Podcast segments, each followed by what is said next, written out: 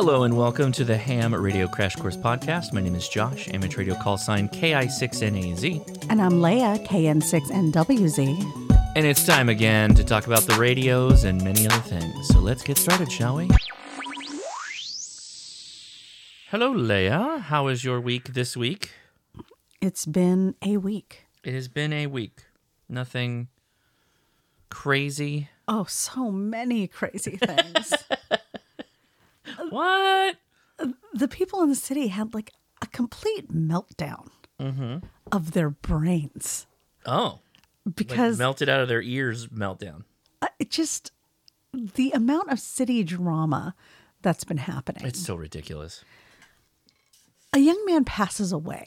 Okay, you know what? I, I'm just gonna. I'm, I'll shorten the whole thing, but at the end, I have a a question to pose to uh, Okay. dear HRCC friends. Mm-hmm, okay, mm-hmm. Very tragic story uh, of a 17 year old who passed away from basketball practice. I think the school district's going to end up getting sued over. Oh, yeah. Yeah, yeah, yeah. but uh, essentially there was like a basketball practice on a Saturday. There's nobody has a straight story about it, but the gist is somehow he gets a head injury from uh, a weighted ball. We're unclear if it was like a medicine ball in the weight room or if it was like a weighted basketball. None of it makes sense if you're literally just doing a drill, right? Okay. We used to have weighted water polo balls. That's a real thing, but that's like totally different. Yeah. And then would that, upon hitting your head in a normal Oh yeah, we practice, got a couple of people got actually like clocked real bad. They're really heavy. enough to um, cause you to pass out? No, uh, passing out in the water would be a bad thing though. Sure. So uh, this kid gets hit in the ba- head with a weighted ball and uh, passes out.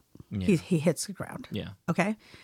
The coaches allow the student who is rumored to be unconscious at this time to be picked up and removed from the court and taken away by his brother. Oh wow. Instead of waiting for the paramedics to come. Oh wow. So now it's unclear what actually caused the traumatic brain injury. Okay. Oh my gosh. and that brother's like gonna feel like, oh, that he killed his brother.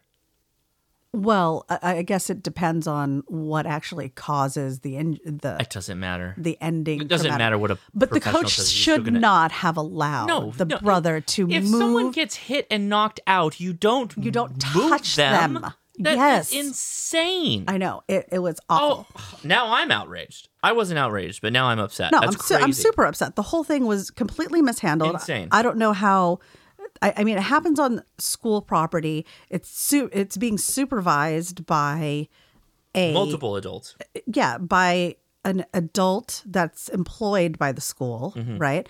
And then completely mishandled on the back end that could have actually exacerbated the injury. Oh, for sure. Right. Yeah. So everybody's really sad about it, obviously, because a 17 year old, he's a senior, he's playing varsity basketball, he's on the cusp of starting his life. Right. And this is the point in which one of these city quote unquote Karens then decides that she is going to attack somebody that she's had a massive vendetta against for a very long time. Uh, because that person has posted multiple times about the tragedy, um, including really just to raise, raise awareness because there's a GoFundMe Sure. right? And the family in the GoFundMe it says the family has asked for privacy. Right. Okay. Yeah. So then the city Karen goes, You shouldn't be posting about this. The family has asked for privacy. That has And in, in my mind, that is not what that means. right. Like, so I, I'm like, wait a minute. Is this something fundamentally about like the English language that I didn't understand? Because I thought when somebody was going through something and they asked for privacy, what that meant was, please do not reach out. Do not contact do not us. do not go to the hospital do not come to the house Do, not contact us in any way. I don't want to see you, hear Right. you, Right. smell you. i don't want to answer any questions I want nothing to do with the public. Right. I will reach out to whom I need. I do Right. not need you to reach out to moi. that's what i thought but then this Well, karen they are wrong. Creates this whole post to malign this other wrong. person in the city. They are wrong. and this other person in the city is actually a family friend of of the child. Regardless, sharing the GoFundMe Right. is not contacting the parents. Right. And so Period. So the claim was that oh privacy means we don't talk about it anymore and i was like well that's a very strange thing to say in the age of gofundme That is insane. because then if you don't talk about it how do you go fund How will how will one go fund? right That is so insane, and I would have went off on that person. so then i admin a number of different groups in the city Mm-hmm.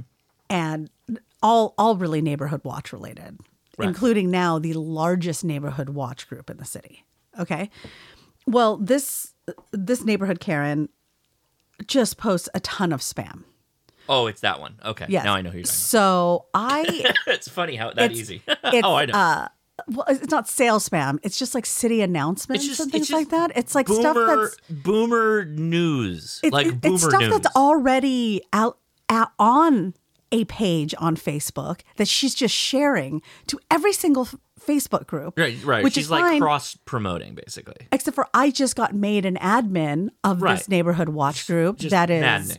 a- that was completely overrun with spam to begin with, completely unusable. And it is a group that has a mission statement. yes, It's not a like funsy community group. yeah, It's a neighborhood watch group. Yes. And so I just start deleting everything that is unrelated to crime and safety, period. Because otherwise, I wonder if everybody the- likes us kicking off the podcast with the local community drama. Yeah, I just- wonder. Please send us emails yeah. to let us know if, if we should continue Leah's rants at the beginning about local community drama. Well, first, my question is what does what does people that listen privacy mean? podcast. What, what does I'm privacy they're mean? really interested. Yeah. Oh, okay, yeah. What first, does privacy mean? what does privacy yeah, mean yeah, of in the face of tragedy when Yeah. the family asks for privacy? Is it nobody talk about it, or is it just please don't contact us? Somebody watched Encanto too long, is what I'm thinking. What? Somebody watched Encanto too many times. I don't know what that means. We don't talk about Bruno. I see. Okay. Yeah. Uh, Sorry. I, I thought Oof, missed it. that was, whew. Yeah, you lose that one. So, anyways, she then she's trying to post things, uh, which she's already posted twice about Veterans Day. Okay, she wanted to post one more time about Veterans Day, and then I decline it. Well, actually, I don't even decline it. It was like one of the mods I brought on that declined it, and she was like. Uh, she sends me a, a scathing message. I just want you to know you were the most unpatriotic person I've ever known. I'm like, whoa, whoa, whoa, whoa you need to hot pause right now Yeah. because I have multiple family members who are veterans. Okay. You've been called some very interesting names with it. You've been called a carpetbagger? yeah. Which just cracks me up. Like, how can I be a carpetbagger when I grew up in this city?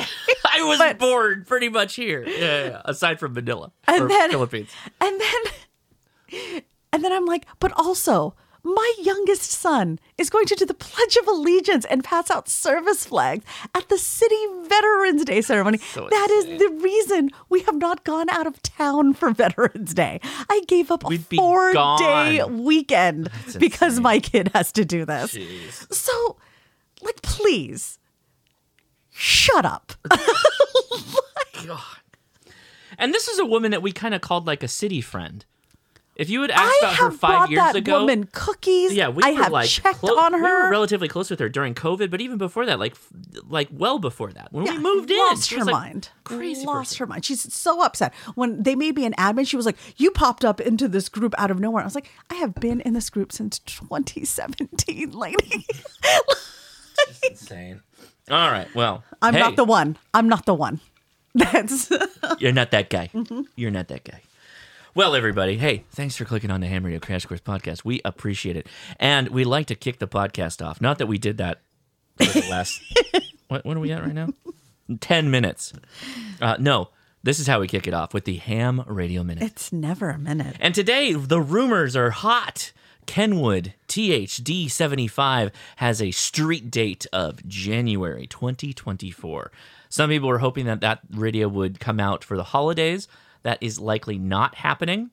Oh no! unfortunately, which would be like Kenwood. Come on, dog. Like you got to aim You're for really those big. missing- That's you're missing the that's boat. some big money. But you know, they. Assu- I'm I'm assuming that when people drop a radio, they're assuming it's going to be on the market, as we've talked about, for about five years. That's what we assume. sure. So anyway. Uh, I'm super jazzed. It's great to see Kenwood back out there putting out something Yeah, new. wasn't the rumor that Kenwood was getting out of ham radio? Oh, I thought they were. I thought they were done. yeah, because we really talked about that for a while. Yeah. So the Chloe other agrees. Yeah, Chloe is definitely on board. The other rumor, and now this is this is pure speculation. So speculation rumors. warning. There was a press release that was dropped from Kenwood, and I only saw like the upper portion of it. I haven't gotten my hands on the full thing. So What? how do you only get a portion? it was like a screenshot. It was kind of weird. Uh, but anyway, so I am not sure if this has been answered, but someone was floating around that they did a conversion um, from yen to American dollar for the street price. People are throwing out the number $600. okay. Now, I guessed that the radio would end up somewhere between $600 and $700. So Okay. that's I'm still sticking with that whole thing and there's rumors abound. So Well, I guess it depends on the exchange rate, right? If it's a bad exchange rate, then it could be eight hundred dollars. If it's a Well, good sure, exchange but- rate, it could be five hundred dollars. but I'm thinking 600 is the like the street price, but then you factor in shipping, tax, all that, right? And you're getting much closer to 700, right? Before you even talk about accessories. So, not a cheap radio. Definitely not a cheap radio and we'll probably I'm guessing probably we'll take the Crown as being the most expensive handheld. Uh, no, I take that back. That's still Motorola. Motorola. I was gonna say, For uh, amateur radio. do you know numbers? Yeah. yeah. Uh, and then there's also the Android phone one. Oh It's, yeah. It's an Android phone and radio. That's like eleven. Did that actually take off? It it didn't really take off. It's all. It's called the RFinder, right? We know a guy. He's he's a ham friend. Okay. We call him RFinder Bob. Okay. RFinder Bob is an interesting dude. He's one of those guys you go have dinner with Uh-huh. whenever you're at a ham fest because he's an interesting guy. He says Okay. some wild things. Um, but yeah, he's he's got some cool stuff that he comes out with. Uh, good old RFinder Bob. So So wait, wait a minute. I have not tested the RFinder. He's not he's not sent me one to borrow. So So Bob, you don't have to let me keep it. I just want to borrow it. I was under the impression that it was just a handheld radio with a phone stuck to the back of it. No, it's an actual Android phone that has the radio the radios all working together somewhat. Mm-hmm. So you control the radio with the phone, you program it with the phone. okay. The only thing it doesn't do yet, I don't know if they've cracked the nut on it. And I told him, I'm like, Bob, when you crack when when you get this, this is it, man. You gotta let me you gotta let me take a look at it. If they can figure out how to do APRS uh-huh. on the phone Yes. with the radio, Yes. all inclusive, like mm-hmm. all in one mm-hmm. package. Boom, that's gonna be that'll be a, a game changer. But they're Or not like what what about like uh, automatic contact tracking? Just like fill all the information in. I mean, there's it does some of that kind of stuff. It, Okay. it does uh, programming of the radio for sure, right? Because it's it, it'll do DMR, uh, a number of digital modes as well. So it's it's kind of cool. All cool right. little cool little thing. Leah, would you like to take a test? Oh, it's time. How are you? How are we doing? Well, I am on uh, sub element G two Sub element the G. general test prep, and uh, you know it doesn't look like it's going so hot. No. I'm not at, I'm not at seventy five percent yet, Oh. so we're just gonna keep on keeping on. Yeah. Yeah. The first question reads What control is typically adjusted for proper ALC setting on a single sideband transceiver? A. Transmit audio or microphone gain. B. RF clipping level. C. Attenuator level. D. Antenna inductance or capacitance. The answer is A. Transmit audio or microphone gain. It is. You got it. Which of the following complies with commonly accepted amateur practice when choosing a frequency on which to initiate a call? A. Identify your station by transmitting your call sign at least three times. B. Listen on the frequency for at least two minutes to be sure it is clear. C. All these choices are correct. D. Follow the voluntary band plan. The answer is D. Follow the voluntary band plan. Hmm. You're not supposed to listen on the frequency? to make sure it's clear and identify. Well, you should you should still should do that, All right. but you, It, was it the transmitting your call sign three times? yeah, you. Why would it not? Why would it not be just all of those things? Well, you don't transmit your call sign three times. That's Okay. All right. What is the voluntary band plan restriction for U.S. transmitting within the 48 contiguous states in the 50.1 megahertz to 50.125 megahertz band segment? A. Contacts with other stations within the contiguous uh, 48 contiguous states. B. Only SSTV contacts. C. Only digital contacts. Or D. Only contacts with stations not within the 48 contiguous states. The answer is D. Only contacts with stations not within the 48 contiguous states. Um, I'm assuming those are DX band segments. Yeah. Right. DX band segments.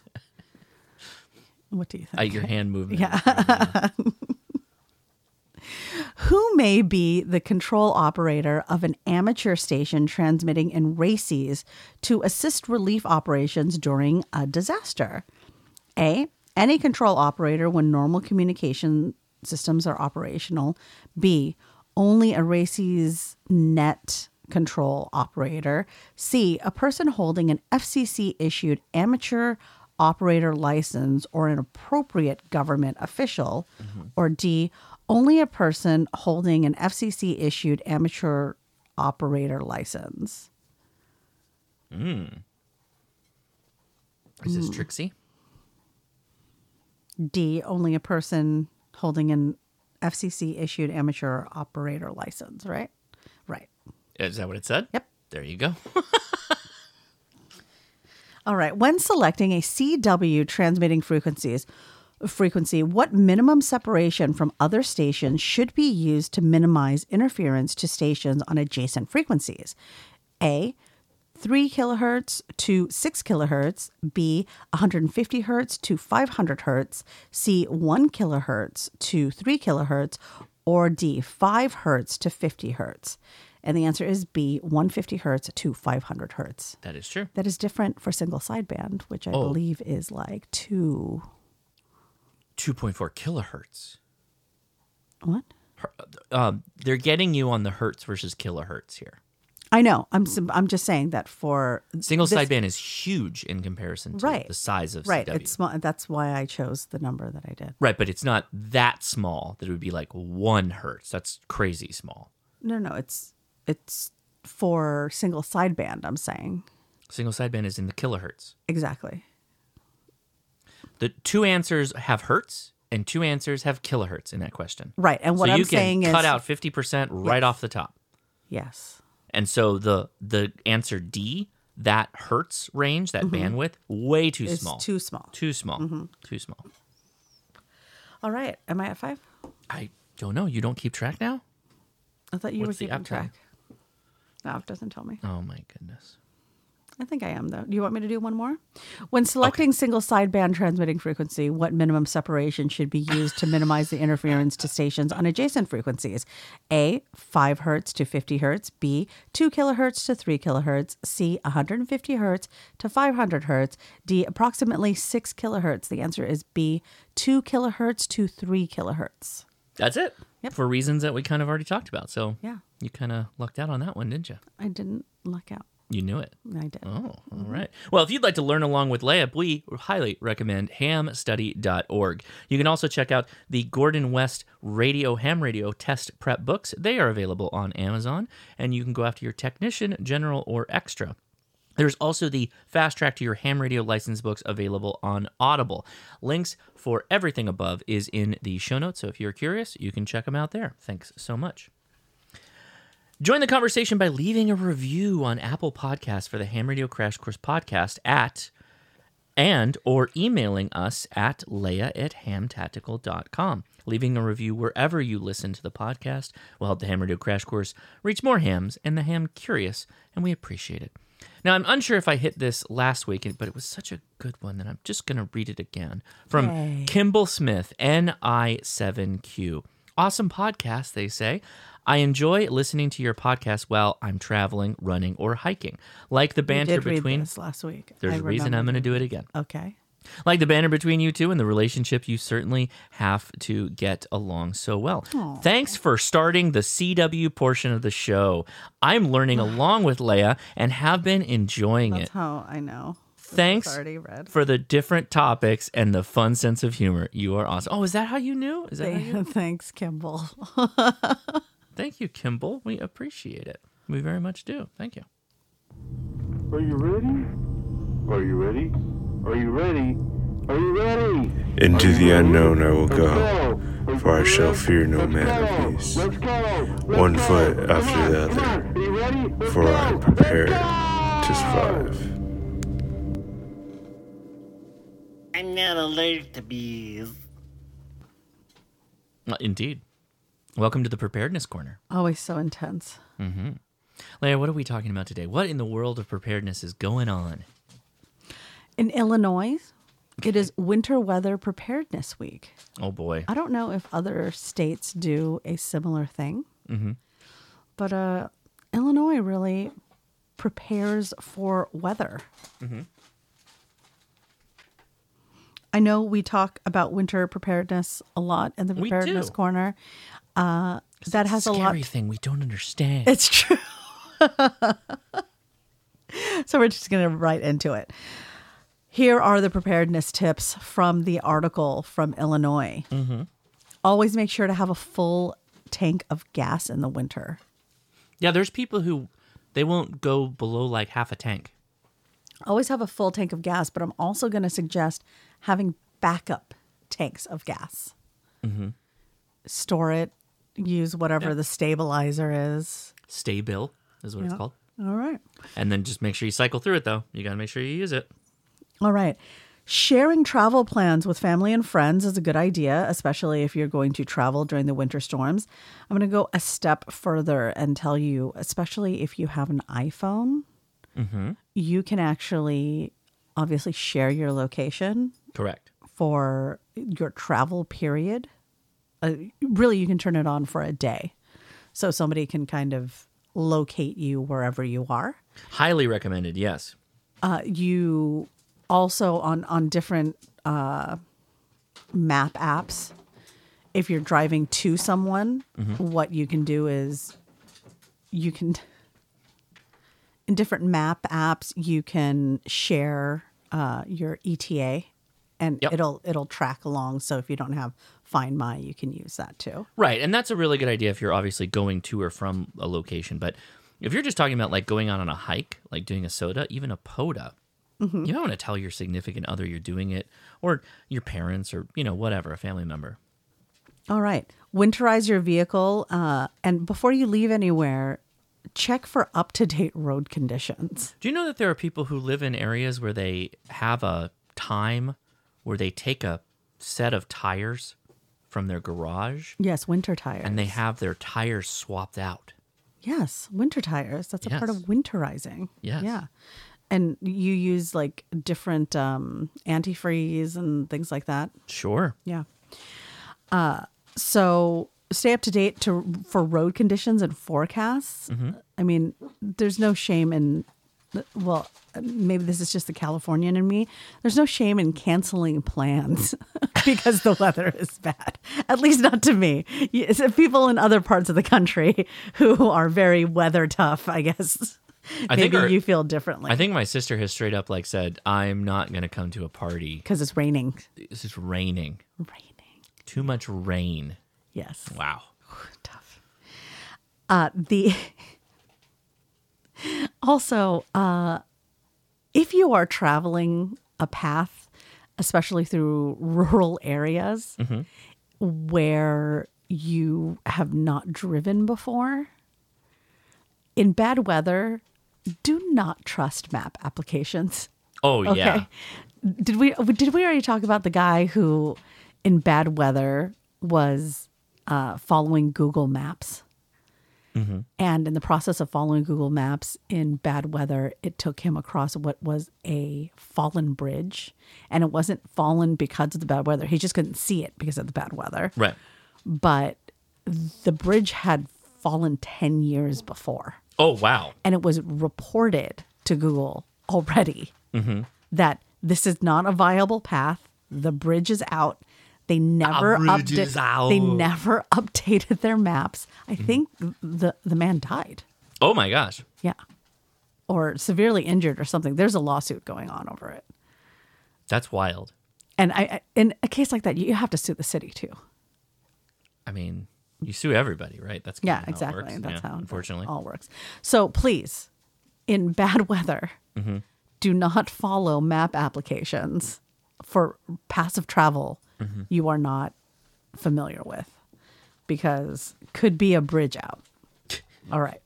Yes. Have an emergency supply kit stashed in your car, which includes a cell phone charger, water and snacks, a first aid kit, jumper cables, a spare tire, flares, sand or kitty litter, tow ropes, blankets, sh- snow shovel, and ice scraper, flashlight, mittens, hat, boots, and warm clothes. This is a great idea because you don't know when you could encounter we- winter weather or road closures mm-hmm. that basically force you to stop where you are. Yeah. right? Did they mention like a two by four piece of wood or those planks that you use to unstick yourself? They didn't mention that at all. Huh, Tell me more about these planks. Well, going along with the kitty litter concept, right? If you're in like some, you get stuck in ice or you're uh, stuck in snow, you need traction. So you'll sometimes use a board or they make these plastic planks. You'll see a lot of like four by fours that'll have these big orange planks Okay. with grippy knobby bits. Never seen it. Oh, they're everywhere. Now that I've said it, you'll probably you'll probably see Okay. it on like a Toyota Tacoma. Uh, you shove them underneath the, the, the wheels that are supposed to have power that are that are losing power due to lack of traction. They'll get sucked underneath the vehicle and it'll give it kind of purchase that it can drive up out of. All right. Yeah, they don't they don't work terribly good, but uh, in snow they're not bad. When you encounter slippery stretches on a road, what do you do, Josh? Slow way down Slow down, lots of distance from other cars. and really check. the- The biggest thing I'm looking for is also visibility and making sure, like, not just slowing down, but also looking way, way far ahead of if I start losing traction, where's my vehicle going to go? Yes. Right? Am I going to end up off the side of a road? You know, what's going to happen? Very good advice. Uh, follow the National Weather Service for local weather watches and warnings. Uh, lots of significant weather, obviously. You get um, a watch and a Oh, warning. go get, you get a watch.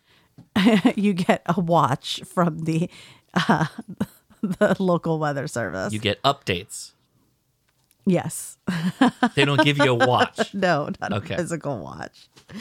So these are the types of winter weather alerts. Mm-hmm. A winter weather advisory. An advisory means a minor uh, minor winter impacts will occur. Mm-hmm. Uh, a winter storm watch that's significant Mm-hmm. winter impacts.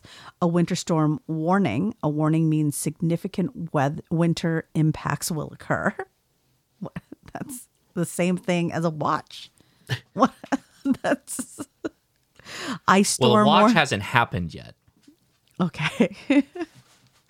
It's a will occur. That means it's a for sure thing. Right. Whereas a watch is a may. Right. A warning means it's coming. right. Ice storm warning and blizzard warning. Yes. Uh, there's also snow squall warnings. Uh, snow squall. I don't know what a snow squall is. That's a big snow. All right. There's also wind chill advisory watches or warnings. So uh, get familiar with uh, what kind of snow is coming your way, I guess. There was a, um, a military base that I would go to that shall not be mentioned that had warnings during the winter that just walking from the parking lot to get to the security office, people had gotten like frostbite. Oh my So they gosh. recommended that you had gloves and a face covering and all kinds of stuff. And yes, it was in our uh, United States. So there are places that are that cold. Even just going from the parking lot can be intense. All right. Well, that is uh, That it. Illinois' winter weather preparedness. That's it. That's it. All right. Makes it sound so simple. I feel like we've already gone over a lot of the household related ones in past podcasts. Winterizing your home. So For everybody out there that's going to go out and do a SOTA, summits on the air and whatnot, uh, make sure you're you're packing appropriately for freak weather situations to change. Particularly, uh, rain gear and also being cold and wet is very dangerous, particularly based off of whatever clothing you're wearing. Make sure that if you are strenuously strenuously hiking and you make it to the summit. Maybe shed some of those layers until you dry off a bit and then put your clothes back on. Don't just sit kind of in the wet and stop moving and you get Right. cold. and It's Mhm. just and then you get frozen. it's a recipe for you know and a then you major end up in an iceberg and you are the only one who could balance the elements. what we went down an avatar I, path. I see I see that's right that's right What's that noise? Eve. It is a primitive form Oh, of communication known as Morse code. You're right. I'm It's gonna love this that. again. Stop it.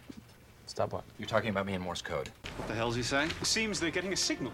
Old Morse code. boop, boop, boop, boop, boop, boop, boop, boop, boop. We got contact! We got contact! all right Leah so uh, we are back to 20 words a minute again right is Yes. you want to start there but Do I first get you're to gonna try to? Yeah you can you can key in about one second go ahead I that was a an A Oh no. Uh, we'll go M. I think that's what you're trying to do. But your first one is you're making it shorter than the second one. Oh. R. K. S. U. Are you wanting to do it left-handed? No, Why don't you do it right-handed? because it's on my left hand. Well, move it around. what? You don't have to do it right-handed. I just, I just put it there so that you. No. K. M. Dot it N. Good. What are you trying to do? The dot it R. The dot it. There's a there's a cadence there you're not picking up. The dot it. Try it again. The dot it. Okay. The dot it. Yeah, like that. Did it it. Mm-hmm. S. I. It just wasn't Yeah, the the key I uh I did some really. I was doing a bit of a science experiment with this thing, and so I, I think I've probably done a number to the contacts. I probably have to go in and like, uh, you.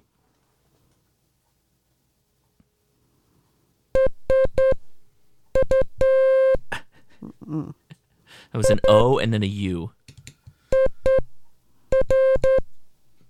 R. M. Dada did is G. Wow. So you're learning new characters. I'm ready to try. R. Uh, K. Great. All right, Okay. let's All get right. started. Leah is ready. So you want to start at 20 words, right? I do. Okay. And three, one.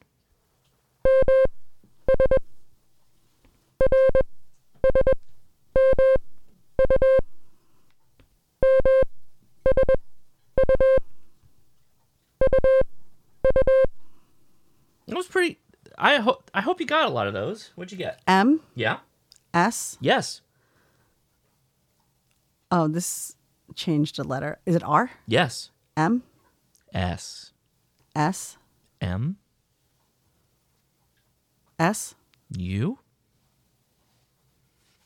S M. U U. S. Great. U. Mm-hmm. U. U. So oh, think so you- I missed some characters. You. Yeah. Okay. You. You missed some characters. you want to do it again at 20 or we want to go to 15? We're gonna do it again at twenty. Okay. Oh, come on. Two and one and go.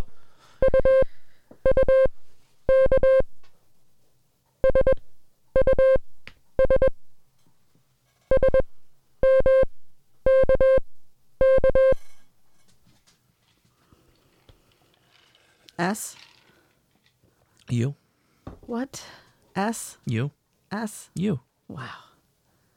K. Yes. S. Yes. U. Yes. U. S.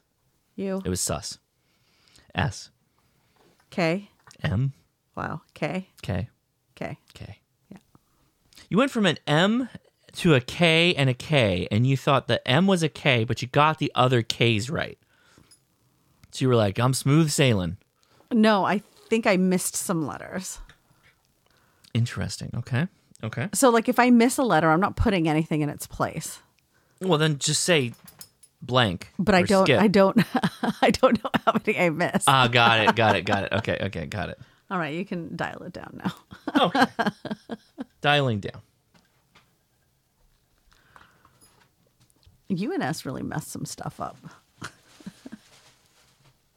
All right. You ready? Ready? Three, two, one.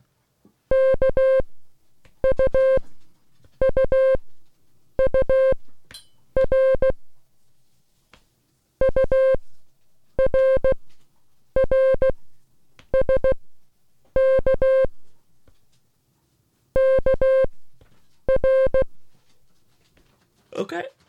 K. Yes. U. Yes. U. Yes. U. Yes. R. Yes. U. Yes. R. Yes. R. Yes. S. Yes. K. Yes. K. Yes. R. You got it. 100%. that means you get a next leather next week. No, that sounds terrible. What a positive reinforcement. you get to learn about a new letter. We can't. We Hey, can't move on until. I can do it at twenty. Hey, children, it's time to learn a new letter. We can't move on until I can do It's it like, at you're in, twenty. it's like you're in kindergarten all over, kindergarten. All right, what do you want to do then? You, you, is this a big? You want to go out on a high note and be like, "We're good." That's it. Okay, that's it.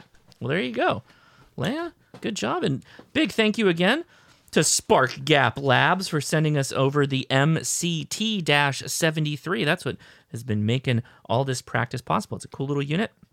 Um, they did send this to, to us for free, so just keep that in mind. It showed up in our PO box, and we really do uh, think it's cool. Anyway, all right. Thank you so much. So the show topic. All right, so today today's is- discussion point Go on to the This is a show. bit of an explainer. The, the topic of today's show is Gentlemen, let's get down to business. Now. There's this concept that's existed for a really long time in certain parts of YouTube, not ham YouTube, other parts of YouTube's. the like prepper area of YouTube, a Altoids tin survival kit. You've seen these, right?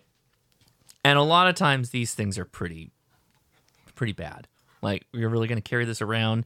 You're going to use a, a one eighth of a hacksaw blade to Mhm. free yourself in a life or death situation. It's like, okay, maybe not, maybe not. But A there, razor blade. there is some novel things you can do with a what I called the ham radio Altoids survival kit. Now, I don't mean survival in the sense of like this is going to save your life when you're in the field, but this could save your activation when you forget something vital. So, I'm going to go through it.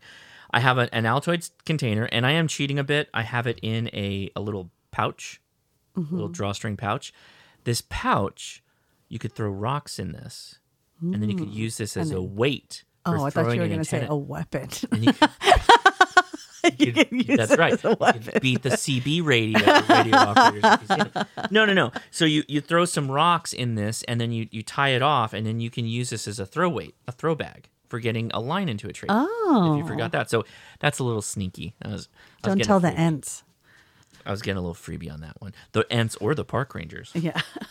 All right, so let's open this up, and it's this is perfect for a podcast, being such a, uh, a Visual visual medium. media that it is. But I will take pictures of. I uh, see a bunch of uh, yellow strings and what looks, strings. That's you know what? That's what we use more than anything is string. and that looks like an hobby. orange cord. Yeah. And then like a red thing that is made Let- of why don't I just why don't I just talk through Okay. it and, uh, and, I'll, and I'll take pictures. And if you'd like to see pictures, you can join us in the Ham Radio Crash Course Discord. Uh, there is a hashtag HRCC podcast chat room where we post pictures from the show. Those are good, so the like first thing, alligator clamps. the first thing is these. Uh, it's a small bit of wire that has alligator clips on each end. So you can use this as a jumper wire, is what we call it, or For the littlest car. you can use this. it's very funny. Yeah. You can use this as a uh, makeshift antenna jumper if you have a radio that has a built in tuner. And let's say you happen to buy a metal fence or a large metal structure that you want to use as a antenna, this could fill that role. So next to that, You have more than one of those though? uh, the other one is just a really long run of wire. So I'll talk about that in a second. So this is a keychain. It's a very high powered magnet keychain. Neodymium? Neodymium. No, neodymium, yeah.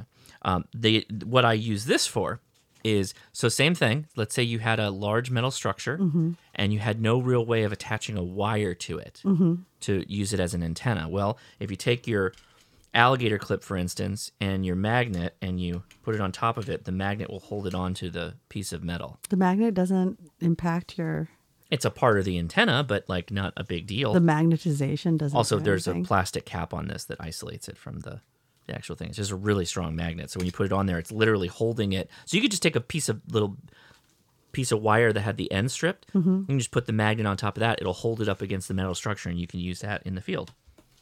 So a hugely important thing, and, and a lot of these are going to be like, oh shoot, this saves my activation, right?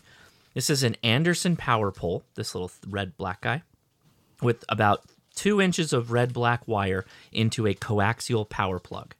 Okay. This is in almost every ham's radio kit. And if for some reason they took it out or they lost it or whatever, this is the thing that connects their battery to their radio to run their radio in a lot of cases. So, right. vitally important, something you should have on you at all times. Next is a bit of rubber coated wire, what I call gear snake, Walmart gear snake. Oh yeah. It's a reusable twist tie. Yep. So we can use that for all kinds of fun stuff.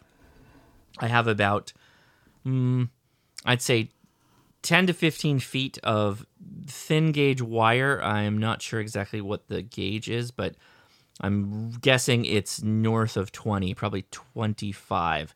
But this could be used to extend an antenna you already had. So if you had uh, an end-fed half wave and a piece of it broke, like something got stuck in a tree or it got snagged or whatever, you could just splice this onto the end of it and get back up on the air pretty easily with that. The thing that uh, most everybody will need in a ham radio survival kit, these are two coax adapters. This is the UHF connector, PL239 and SO sorry PL259 and SO239 connectors to their counterpart BNC component. So most QRP radio use BNC connectors, but oftentimes our coax is going to be standard UHF connectors. So this is both sides of a potential coax connection okay. for both radio to and from and out and in, et cetera, et cetera. Now, this is a BNC binding post. This works with the yellow wire, the, the 15, 20 feet of wire, and the alligator clip. This takes that BNC connector, which is a center pin and then a shield uh-huh. for ground, and it splits it out into a post on the left and the right. One is red, one is black. So you just run a wire through that little hole mm-hmm. one of each. This is a ground wire, lays on the ground, and mm-hmm. this is the antenna wire that goes up in the air. And you can use an antenna like the like the Elecraft KH1 I have here to potentially get a long wire antenna in the air. That's just you know wire you can scrounge, or you can use the wire that's already here. All kinds of stuff you could do in that in that regard. I have a power pole connector, no connection bits to it, just the loose connector. And Man, you know, all this time you were talking about Anderson power poles, and I don't know that I ever understood what it looked like. Yeah, it's literally they're just they're they're mated so that you can just plug them in and they lock in place. Oh. That's power that's the power pole, positive and negative. So I have a piece of gaffer's tape on the lid, black tape, Mhm. and that has the uncrimped connectors under the tape. Okay. So if I needed to resplice a wire, or if I came across a wire that didn't have, like it, it got torn off, broken connector, whatever, I could recrimp using my um, EDC multi tool that I always have with me to be able to get it back up on the air. And then the last item, oh no, there's a couple more things. Uh, one of the last items. This is something that has kind of been pretty revolutionary. There's something called power distribution Uh huh. With USB battery banks. Have you heard of this? No. So a USB battery bank, um, uh, the newer ones, they have the ability to kind of like smartly adjust the voltage output. Oh, I didn't know that. Uh, it depends though if you have the right connectors. And so what this is is this is the coaxial connector for my KH1 or many other radios. They share, share the same connector, and it will take a USB connection in, and it will step up, basically step up the USB power bank, which generally top out at five volts. Mhm. This will put out 12 volts. Oh. This will run an amateur radio. Most QRP radios this will run Mhm. including my my KH1. So this goes in there, just the connector, in case I find a USB power bank. I could just plug it in there, and I could recharge. Just find it at the radio. top of the mountain. No, I mean like any situation, wherever you're at. This could be something that you you take uh, in your luggage in case you forgot something, some bit of your kit. Uh, I do have one piece of Right in the Rain.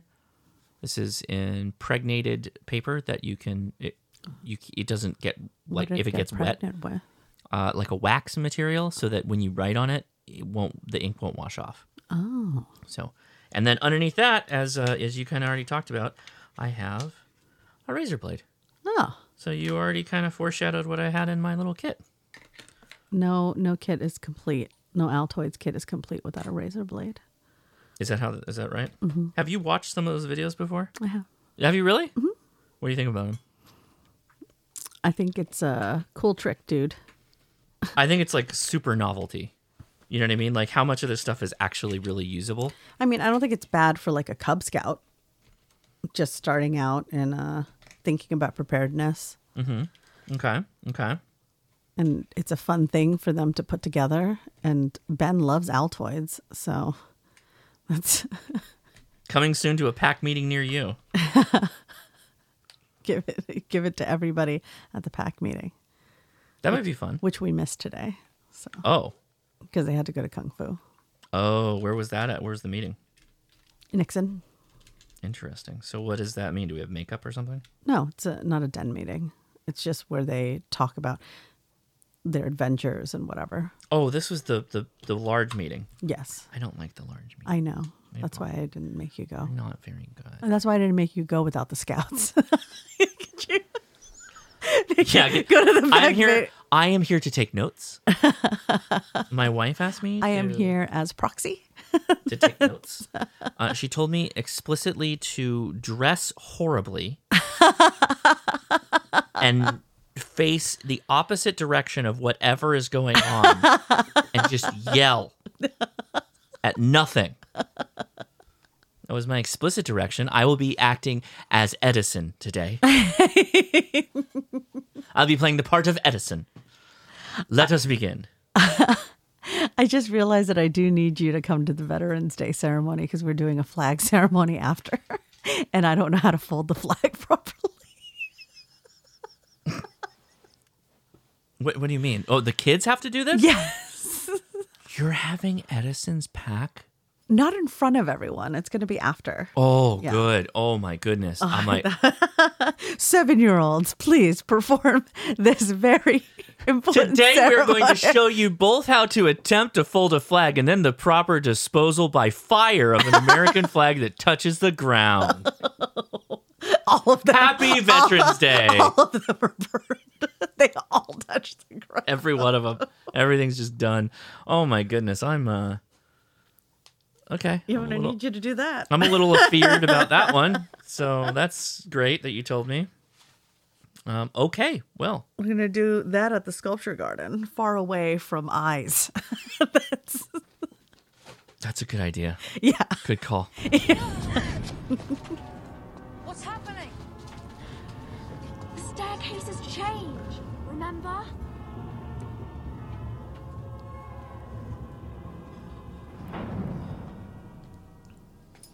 Let's go this way. Before the staircase moves again. Hello and welcome to the email correspondence tower. There is one looming tower in the center. That is where we read your emails if you send them to Leah at hamtactical.com. But there are two outbuildings, one on the left, the other on the right of the tower. The one on the left is the physical mail depot, and that's where you send us literally physical pieces of mail um, to our P.O. Box, P.O. Box 5105, Cerritos, California. 90703. And I think we need to start a linguistics corner where we talk about why certain things in the English language have silent letters. Like, why is there a T at the end of depot? It's a depot. So yeah, we, we actually we actually have two uh, things. The the first is a letter. Boy howdy, uh, I got a letter here from Matthew. Matthew, you you know uh, who you are. You have sent me a nine page handwritten letter, which we are now going to embark upon. and it's also not on like lined, No, torn out. it's on notebook. stationery. It's really yeah, beautiful. Yeah, and I believe this is written via fountain pen. I think he's uh, using a, a Kaweco pen. Anyway, um, or Lamy Safari. I'm unsure. But the thing I want to hit right up front is uh, I've been I've been podcasting now this whole time on a mat, a ham radio mat. This Oh, is yes. a very special mat from Quirky QRP. This is, I believe, one of his light up RGB LED amateur radio pads. Ben has one of these, but it's just a scene of Japan, Great. I don't know if like that an was anime scene. Of one of my options. Yeah, just like a street. It's really Yeah. weird. Uh, this is very helpful because obviously it's cool because it's RGB, but it has all the same stuff that you've already seen probably on the mat that you've seen on the live stream. So this is like It's a mat now with epileptic shock. now with the ability to give you seizures. Uh, no, no, it won't. It doesn't. It doesn't really It- flash it's not fast that enough. fast. Yeah. Uh, but yeah, super, super cool. So you'll likely see it on one of my upcoming after chats or live streams where I will have this mat down that you can take a look at. But without further ado, all right, so this was dated October 29th. Dear Josh and Leah, and maybe Ronald Beavers. A few weeks ago, I asked Josh on his after chat which fountain pen he would recommend for a beginner. Lamy Safari was the one of the recommendations, as well as Kaweco. I decided to go with the Lamy Safari charcoal Nice. black with the black extra fine nib. Okay. I wasn't sure where to shop for these things, pens, ink, etc. So I found jetpens.com. The other one that I use most often is Goulet Pens, but JetPens is good too. Do you think that's a good source? Yeah, JetPens is fine. Uh, I generally go with Goulet. I'm sure you can tell, but maybe not. But I am writing this letter with the new Lamy. I was thinking that I was going to write this in cursive, but yeah, that last time I could remember writing in cursive was using an old time. Oh, see, I'm, I'm, I'm I read the parts in the parentheses. I'm not supposed to do. that. Back in 1994 or so, when I was in second grade, I'm sure if I attempted to write in cursive now, it would look exactly like my second grade writing. so I will spare you the trouble, thank you, of trying to read it. I know how much you struggled the last time someone sent a letter. Moving on. So I'm not sure if I like this pen yet. It just doesn't fit well in my hand. It either crams of falls asleep. Maybe I'm doing it wrong. I'm sure I am holding it too tight. You're, you're likely holding it too tight. Uh, further, uh, extra fine nibs can be a little bit scratchy for people. I often go with a uh, medium or a broad, depending on who the maker of the pen is. Notice the change in penmanship uh, over the last couple of lines. Yeah, I'm fighting that tingling sensation in my hand. Maybe I need to see a doctor. Yeah, you just gave yourself fountain pen carpal tunnel. Just like amateur radio practice makes perfect. I'm not ready to give up on it yet, but I'll probably look at some different pens in the future. Also, note that the ink can change the flow of the pen itself, too. Okay. So different ink manufacturers flow differently. They can flow better, smoother, whatever. Mm. I just have no idea where to try and get them. Have you ever thought of a ballpoint? Have you ever thought of a uh, uh, what are the the gel the gel pens? The Those gel S's popular. are amazing. They're quite popular. I just have no idea where to go try them on for size. Craft stores, there are pen shows, just like there are ham radio shows. There's pen shows, Oh and there's my actually God. there's actually I think more pen shows than ham radio shows. There really aren't stationary shows stores anymore, so I guess I will have to pay attention. There are there there are still stationary stores. I did go ahead and get the converter and the bottle of ink. Good. Instead of just using the cartridge that came with it, I went with Kaweco Midnight Blue. It's a good color, and I have to say that it looks really nice. I have also pointed up some cursive practice sheets, so I printed, sorry, can work on my pensmanships. Writing letters is a lost art. I bought this stationery pad a few years back because I wanted to get into writing letters again, as if uh, I was sick of only getting bills in the mail. There you go. Out of the four family members that I tested by sending a letter to, only my great aunt replied. She engaged in letter writing for a while, but got political on me, so I stopped writing. Oh no. It kind of ruined the vibe for me. It has been about three years now. Maybe I should get over myself and send her a letter. She went uh, around. She went. She won't be around much longer. That's true. I was listening to your uh, October 27th, 2023 podcast and must say how jealous I am after hearing about the scouting event. I never had anything that cool when I was in scouts. Boo Fest, I think, not the jamboree thing. The Trick or treating?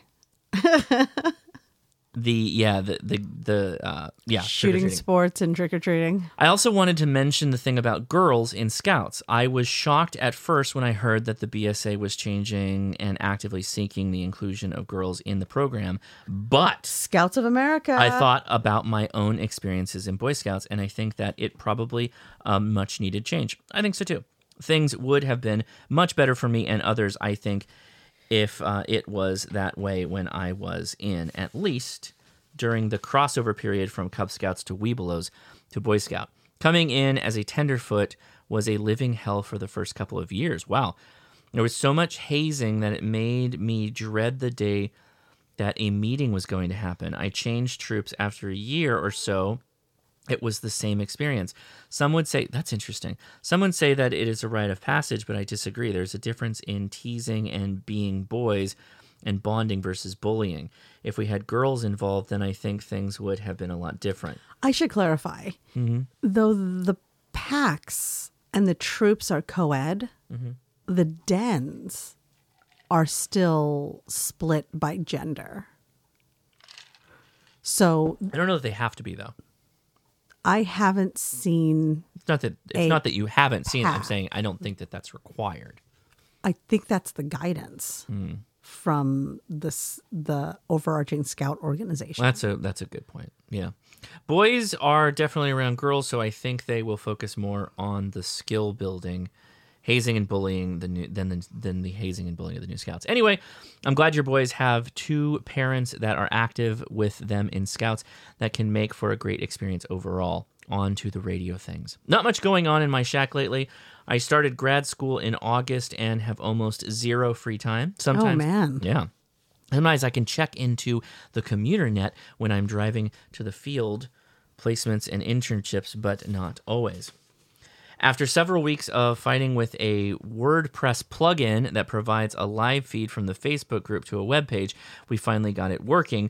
It still needs some work with the code to exchange the appearance of the information that's coming in, and I will eventually figure it out. But if you want to take a look and let me know what you think, that would be great. Um, oh, I'm talking about my club, my club's webpage. Okay, for radio, got it. Not my club, the club I am a member of, k7swi.org. So, you guys, everybody listening, go check that out. It's a work in progress, but my idea was to bring the element of what is going on in the Facebook group to the webpage to show people how active it is, but not leave anyone out who isn't on Facebook.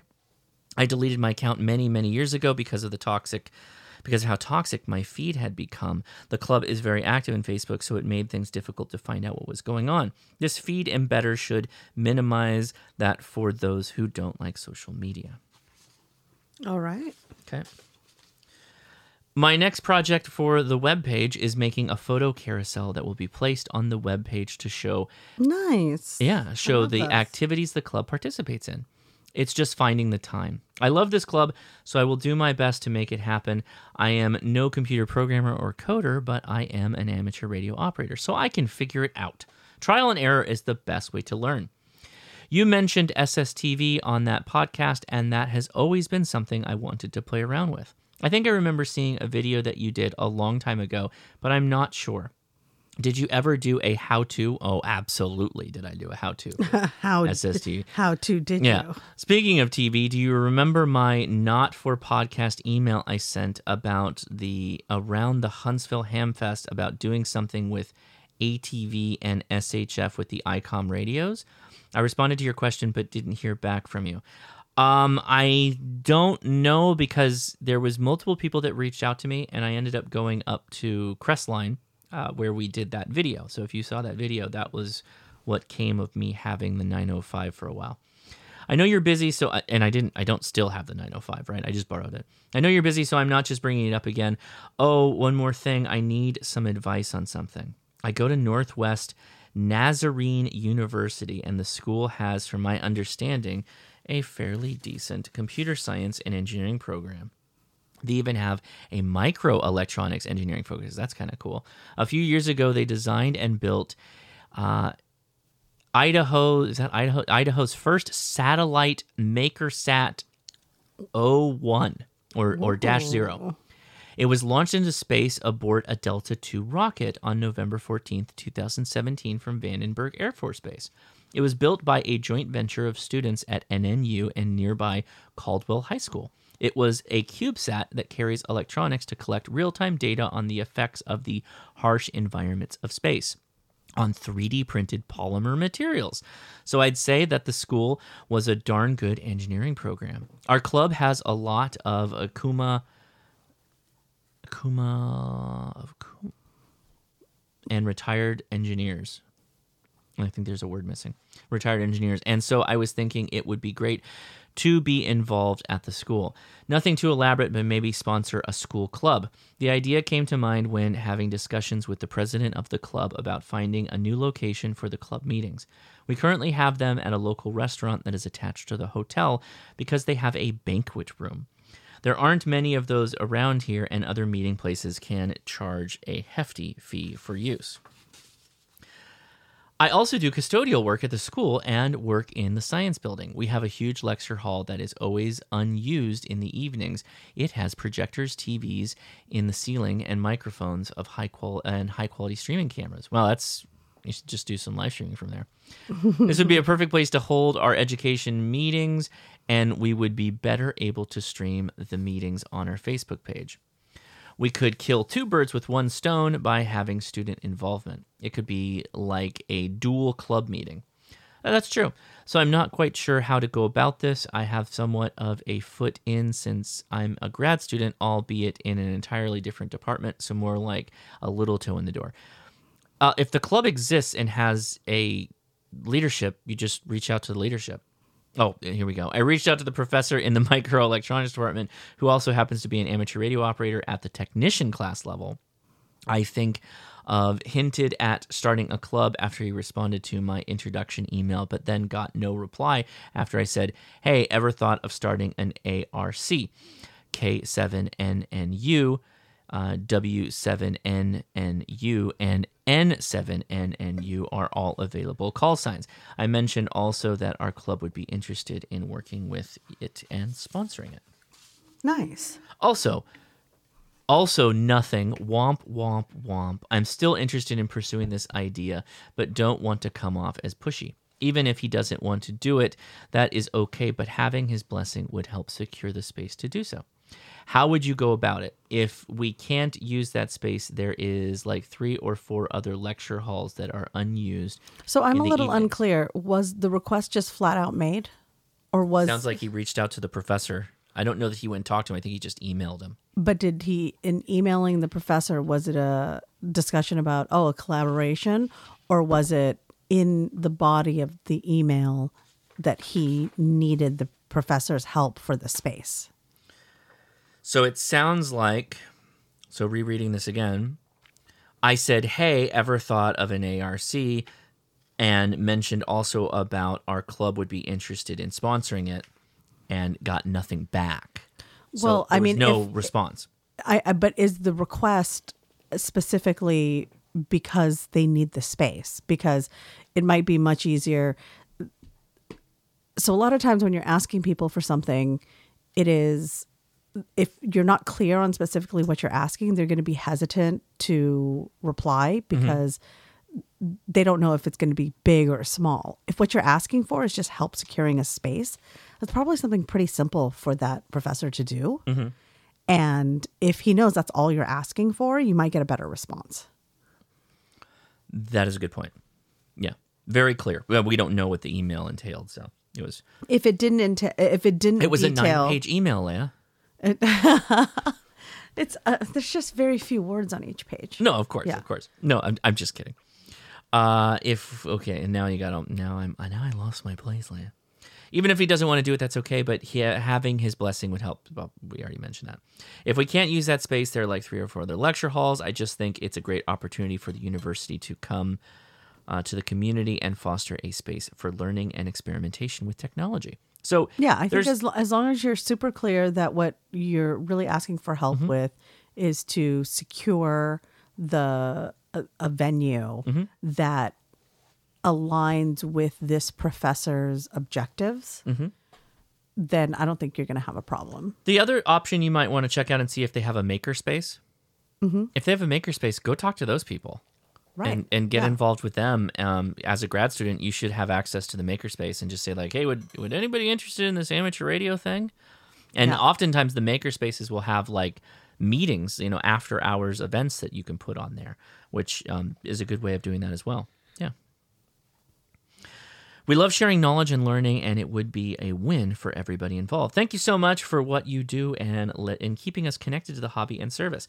I can't always play radio, but the podcast and YouTube keeps me interested and involved. Very truly yours, Matt Laura, KK7NKU. Well, thank you. I Thank appreciate you, that. Matt. Yeah, that's super nice of you to take the time and write all that. And man, I hope your Your your wrist is hand didn't okay. fall off. But that was pretty good. Your penmanship is, is very nice. You, you know, even though you're getting used to running the fountain pen, it, it looks great. So you did a great job. Okay. Uh, that is it for the physical mail. So that means we're going to head on over to the voicemail annex. Leah, how would someone send us a voicemail if they wanted to just talk at us instead of sending a handwritten letter or an email? They can call 562 334 2389. Excellent. Let's do it. Hey, HRC C crew, this is Wes, Hey, Wes. K-I-5-W-E-S. I've been meaning to put this in the email, but uh, it's on the topic of ratchet straps, Oh, which on, everybody man. loves. Yeah. I had a log truck that I managed getting a head-on collision the other day with a car. It's okay. Everybody walked away. Oh, Praise the. Lord. But he had the load properly strapped down and not a single log moved. That makes all sense that for inertia logs. and all that kinetic energy, and they still held in place. That's the importance of ratchet straps, whether you move in shelves, hay bales, or logs.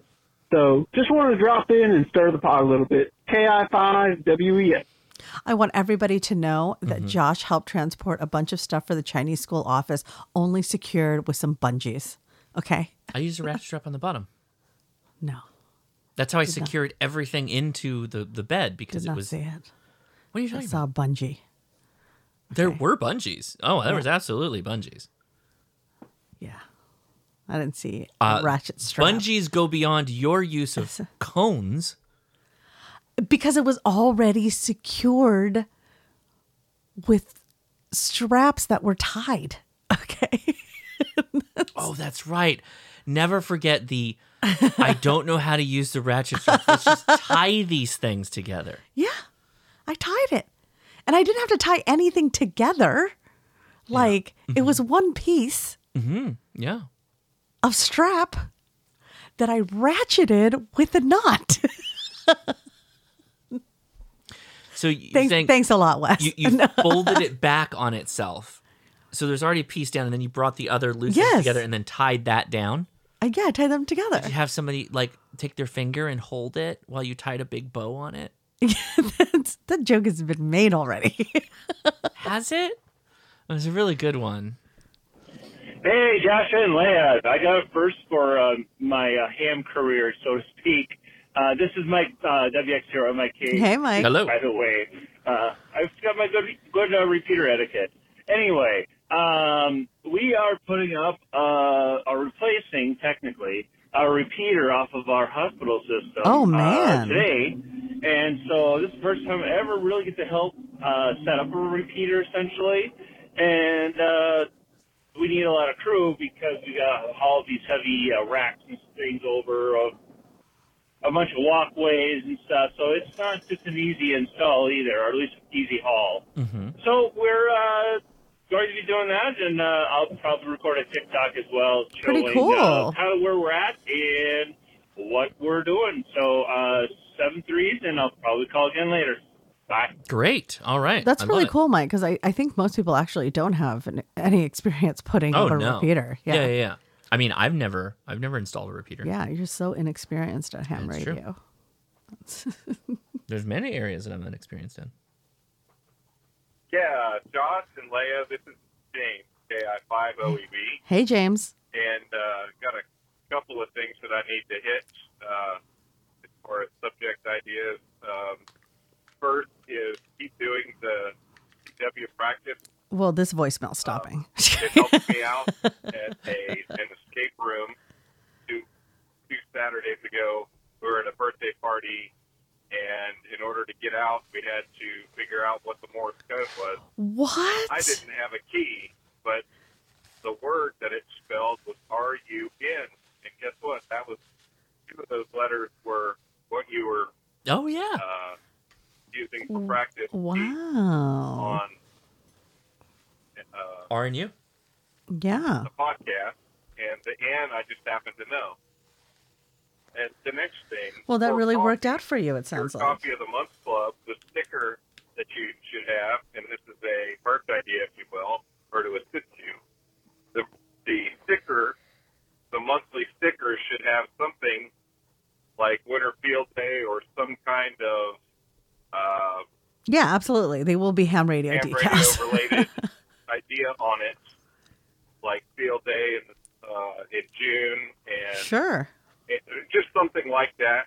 Uh, I feel would be really helpful to hams. So they'll be reminded.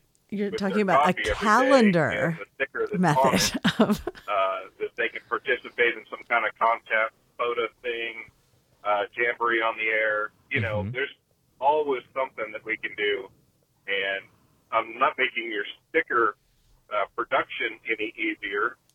uh, I'm sure, but No, it's good. that might help you along with making 12 different unique stickers. Well, and thank get you. them out. Yes. So if you get it on January 1st, and it reminds me that Winter Field Day is in late January That's a good point. or something like that, that could be uh, kind of a cool thing. Uh, but again, it's not making your uh, production of the sticker any easier. So what I'm hearing is Yeah. Well, January's the, coffee needs to uh, be compatible with timeout booze. It's me. I'm going to say uh, you guys have and agree to all on the Ham Radio Crash Course podcast. Well, thank you. I appreciate that uh, voicemail. Thank you so much. Thank you so much, James. Much appreciated. Hang on one second. I'm hanging. I'm This hanging is- out. I'm not sure if this is going to come through. Okay. I have like a two minute voicemail here Mm-hmm. That sounds like it's completely silent. So I'm going to Wow. go to the next one. Okay. I'm I'm ready. Play. I'm trying. I'm trying. I promise. I'm I'm ready, Leah. I'm ready. Are you on the edge of your seat? of about a month and a half or so going to places I've already Oh. Hold on, been. hold on, hold on. I finally got the Oh, what- chance what's to going uh, go on? to. Uh, Okay, here. Okay. hey, Leah, Josh, it's Ham Solo. Hey, Kilo Ham Zero, Solo. Foxtrot Yankee Romeo. So after a period of about a month and a half or so going to places I've already been, I finally got the chance to uh, go to uh, one of the places I, I mean, needed. it's going to be real hard landed to like Tennessee get to and uh, those other drove places. over to North Carolina Wow. and Mm-hmm. uh, got on top of uh, Clingman's Dome, which Oh. is a 10 point summit A 10 in point North summit? Carolina, which is also in the uh, Great Smoky that's a Mountain lot of National points. Forest and on the Appalachian Trail. And so Oh, I was wow. able to do two POTAs and a SOTA all at the same time and got North Carolina activated running QRP uh, 5 watts with my Packtenna 9 to 1 random wire, about 29 foot long, and my IC 705. So now I got North Carolina activated. That's my 40th state Congratulations. Wow. for Parks on the Air, and my 36th state for Summits on the Air. Wow. And if you remember, there's five states that don't have summits, so I'm pretty much right in line. Uh, That's the only one extra I have to do are parks is Florida. That's one of the ones that doesn't have a summit as well. And so just giving you a status update. Hopefully while I'm here in Tennessee, I'll be able to knock out uh, Tennessee and maybe another state. I'm not sure uh, the timeline with work. But uh, until then, this is Ham Solo K0FYR 73. Well, that's awesome. Good job. Way to man. go, K Fire. There's a follow up. Uh-oh. Hold on one second. Hey, Leah and Josh, this is Ham Solo here, Kilo Zero Five. Hello again. Key Romeo, Hello. K Fire. So I got to sneak out early this morning and uh, just knocked out South Carolina. Carolinas are done. Parks Check, check. And summits on the air. So that is the 41st state now for parks. Wow. And the 37th state for summit. And uh, going back into Tennessee, uh, where I actually have the conference, the military conference uh, that I'm supposed to be doing dream. starting tomorrow. And so I'm going to see if I can knock out Tennessee uh, early this afternoon before I have to go set up the booth at the conference. So uh, just let, giving you a heads up, uh, knocked out another state for uh, summits and parks on the air.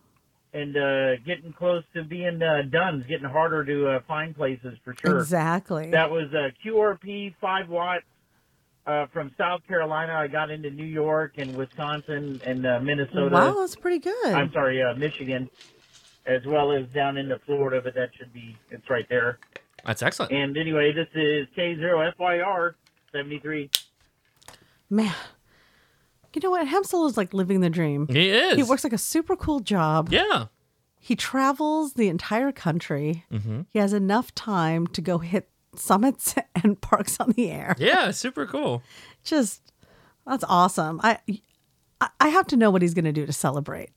Right? It's He's gonna go once he- activate another park.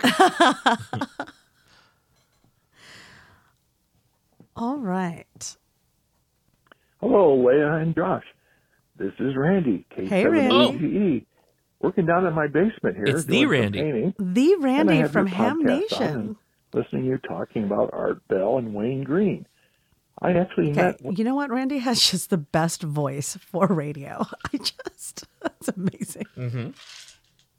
Wayne Green back in the, oh geez, must have been the mid 70s. My college radio buddy and I, he, we went on a um, kind of a camping trip from Rochester, New York. We went up to the top of Mount Washington. We went to Poly Paks, which was uh, a big uh, component surplus uh, mail order place back in the day. Up through there, and then we went over to New Hampshire and went to Wayne Green's house, Wow. publishing headquarters, and had a nice chat with him. Wow, that's and so while we were there, he showed us the first issue of Byte magazine that he started. So um, he was uh, into all sorts of magazines and stuff. He had, um, I think, a standard uh, 146 AHT, which was the pretty much the hot radio back then. Uh, I think it was like five channels of crystal control. Boy, have things changed. So That's anyway, impressive. Just wanted to relate my experience with seeing Wayne Green. He was a very interesting character, and thanks for all the good work that that you two do. So, Aw, thank you, Randy. from Randy, K7AGE, E, on the southern Oregon coast in Gold Beach, Oregon. Bye bye. Oh, that was nice. Aw, That's thank you for all you do, Randy. Yeah.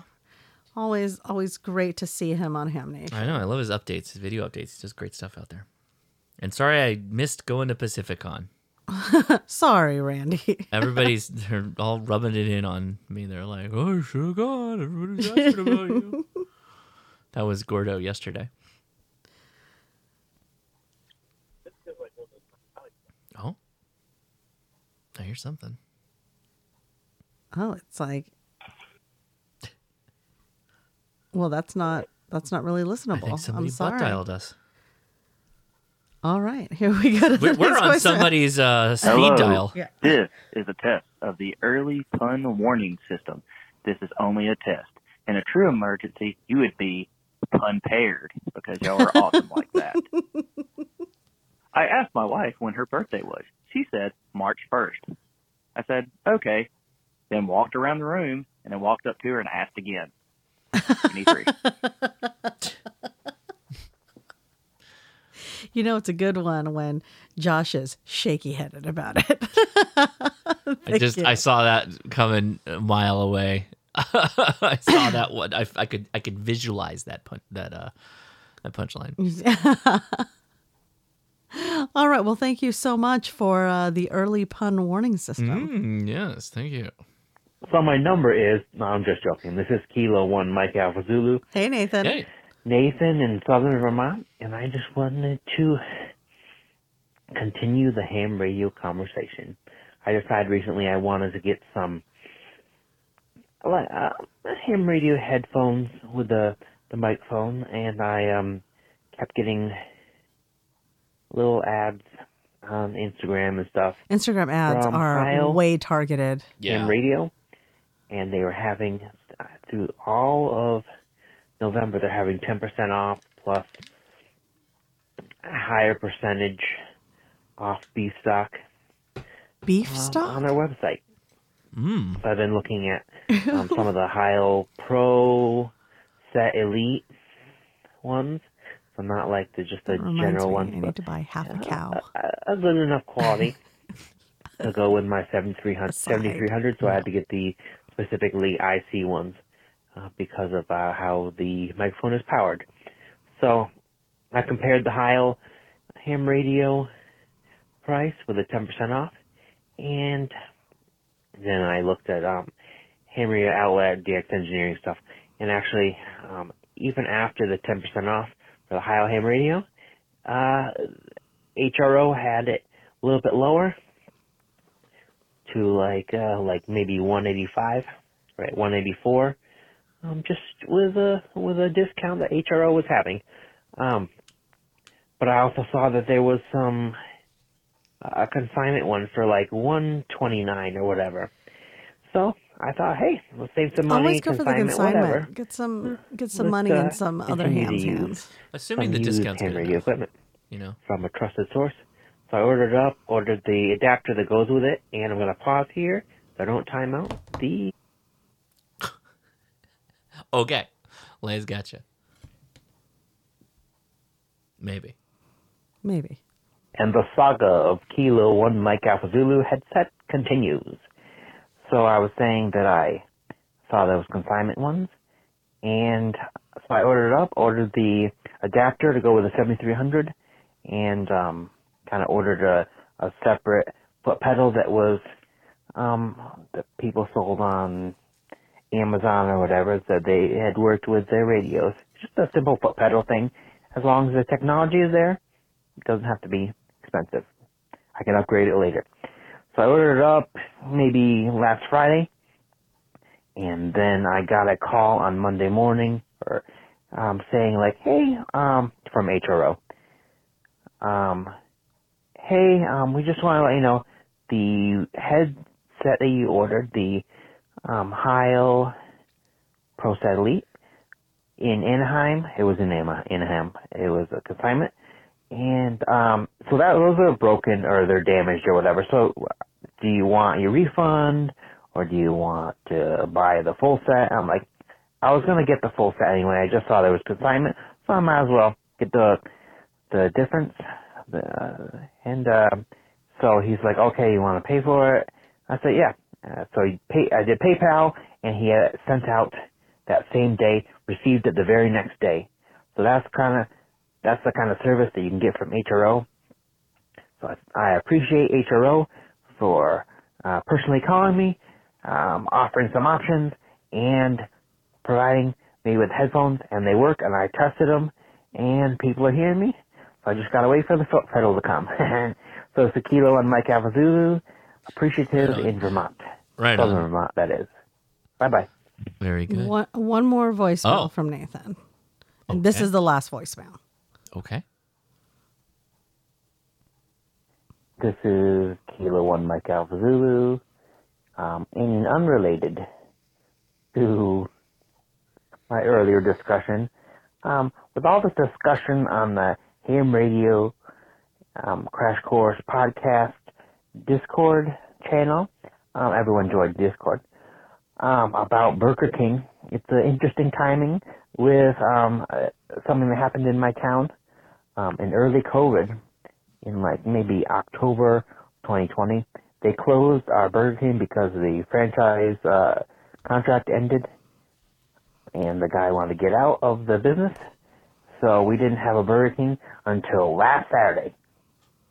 They had um, someone else come in and built a new Burger King because the other other one was uh, stuck in the 80s. Um, so there's just there's just been a lot of long lines at the new For Burger, Burger King. King. I'm hoping it'll just even out, and um, because it's very close to where I work, it's actually the same plaza, so it's um, a little bit too convenient to go there. Um, but um, I don't know. I just realized you go there and you're like, ah, I I love Burger King. I haven't had it in a long time. And then you have the food. you're like, it's okay. But at least the lines at McDonald's are shorter. So this is Kilo on Mike Alzulu. Let's throw some ham radio in there. Um, I like ham radio, and I was telling a new guy that started at work about some ham radio stuff. He had, here, here's another one. He's 19. He's never heard of amateur radio. He's never heard of ham radio. Oh wow. So now he has. I told him about it. He's like, that's kind of cool. And uh, like about using 100 watts, speaking like all across the the nation and across the world into like Ukraine and all these other places. So he thought that was cool, and maybe I'll follow up. Um, and, yeah, on his interest. I don't know. He's 19. Oh, my. Young minds. Right. This is Kilo One Mike Zulu. Indeed. All right. Well, Thanks, thank you so much, Nathan. I will note that there was a long conversation about Burger King in the HRCC podcast Discord, Mm-hmm. and uh, there's uh, there's a TikToker who does uh, fast food secrets, Mhm. who is he's really hilarious. But I felt like I was getting a fast food secret when I found out that Burger King has a fresh off the grill button, and unless you ask specifically for it, it won't be charbroiled right off the grill. Uh, yeah, I don't understand, but I, I guess it makes sense. They can only be so fast and ready. Right. The charbroiled. So so now I know. Always ask for that to be clicked. I also saw a video Mhm. of a guy who was basically challenged to place all of the fast food fries, Mhm. right? And there were 12 or 15 different fries that he needed to place like he needed to pick who they were from. blindfolded. Okay. So, right off the bat, Chick fil A waffle fries, right? Yeah. You got that. And then uh, the crinkle cut fries. Del Taco. Uh, I don't think they were in California because he didn't even mention Del Taco. Oh. Uh, Raising Canes. Raising canes, sure. And then one of the things that got me was he was talking about the Burger King fry, Mhm. And he nailed the Burger King fry right off the bat. And he, he felt it, and he was like, uh, based on the thickness, and he bit into it, and he was like, oh, and the way the potato comes out of the fry, that's Yeah, a there's like Burger a King crispy fry. shell almost on the Burger Yeah. King fry. Yeah.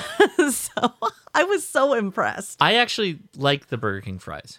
I, I generally like Burger King. I know that Burger King's getting a really they're getting dragged through the mud. The one that was down the street just went out of business. It's crazy. I don't think people dislike Burger. There's Oh, just I'm- another Burger King in the city. Oh, I know multiple people that have like been Hating actively Burger King? complaining about Burger King. Like a, a YouTuber I follow, this guy named Moist Critical. Uh, he totally was bagging on Burger King. Just Saying what? hates them. Just, hates the doesn't like hates the it. king or No, just hates the food. Like they they do these they do these ranking videos where they buy like all the things, you know, and then they they rank them. Like he's a he's a big Taco Bell guy. Like Taco Bell's actually come a long way if you think about it. They have a what? dude. Taco Bell has a pretty okay menu now. I've I've They- only ever ordered the same thing all the time from Taco Supreme. Yep, Oh my god. that's it. Crunchy shell go. taco supreme. That's the, most- only thing. Anyway, okay. Well, there you go. That closes the door on the voicemail annex. We are going to start climbing up the tower. You can email us again at leah at hamtactical.com. We love to hear your stories as you journey through the wonderful hobby that is amateur radio. If you have questions, obviously hit us up about those. And uh, just random potpourri as well, but we love it if you send us merch ideas. If you go to hamtactical.com, that is the merch store that helps to fund our little show here. We post your merch ideas, and if you send us a merch idea and we like it, we produce it, we'll send you one for free for taking the time and trying to help us out. So we really do appreciate it. Leah at hamtactical.com. That's where you send the emails. Let's get started. The first email is titled "Learn Your Knots." Learn your knots. this is directed at me, and this is from David. Hi, Leah. Just to rehash something from a few weeks ago, as an adult leader, you really need to learn how to tie a correct knot. Mhm. I'm assuming that's a scout leader. Hmm. Um, and uh, I'm I'm going to be honest. I don't think I'm a bad scout leader. I think I'm a pretty good scout leader. I just don't know how to do most of the scout stuff. just like Leah, yeah. there is a like knots i don't know how to do i don't know how to fold but so many other so things many i do know how to do No, there's a whole great many things that you have no idea what you're talking about. like a cub scout leader Okay, Cub Scout leader, sure. Like when when when uh when we had to carry the the wooden as you called them sticks to make the archway. And my just having to explain that to you, and you were like, i was "But never why a though?" scout No, but you, just that's what I'm saying. When you tell me like, "Oh, I know so much about scouting," and then I'm like, "Oh, yeah, tell me about frontiering," and you're like, "What is what is this? Like, what is all this about?" i mean in terms of a, a, cub scout leader Mhm. i'm a pretty good assistant den leader Yeah, yeah, yeah, yeah. Sure. i'm so i would never be a good den leader but as an assistant den leader i'm solid and unlike a lot of other dens in our pack oh, we're. i'm wow. gonna throw shade right Wow. now All right. I always try to make it so the the adventure is not just us meeting all at the same place every time Mm-hmm. at like some park or something. Okay. I always try to make it so that if there is uh, like the best way I can do it, we will do it. So like council fire for Edison's. The reason we are doing a service event Mhm. and giving out service flags Mhm. and then doing the Pledge of Allegiance Mhm. is because one of the elements of council fire is to honor veterans and service members. Okay. So, what better way than to be a part of a city's Veterans Day ceremony? Okay. That's pretty cool, man. These kids have not practiced flag handling.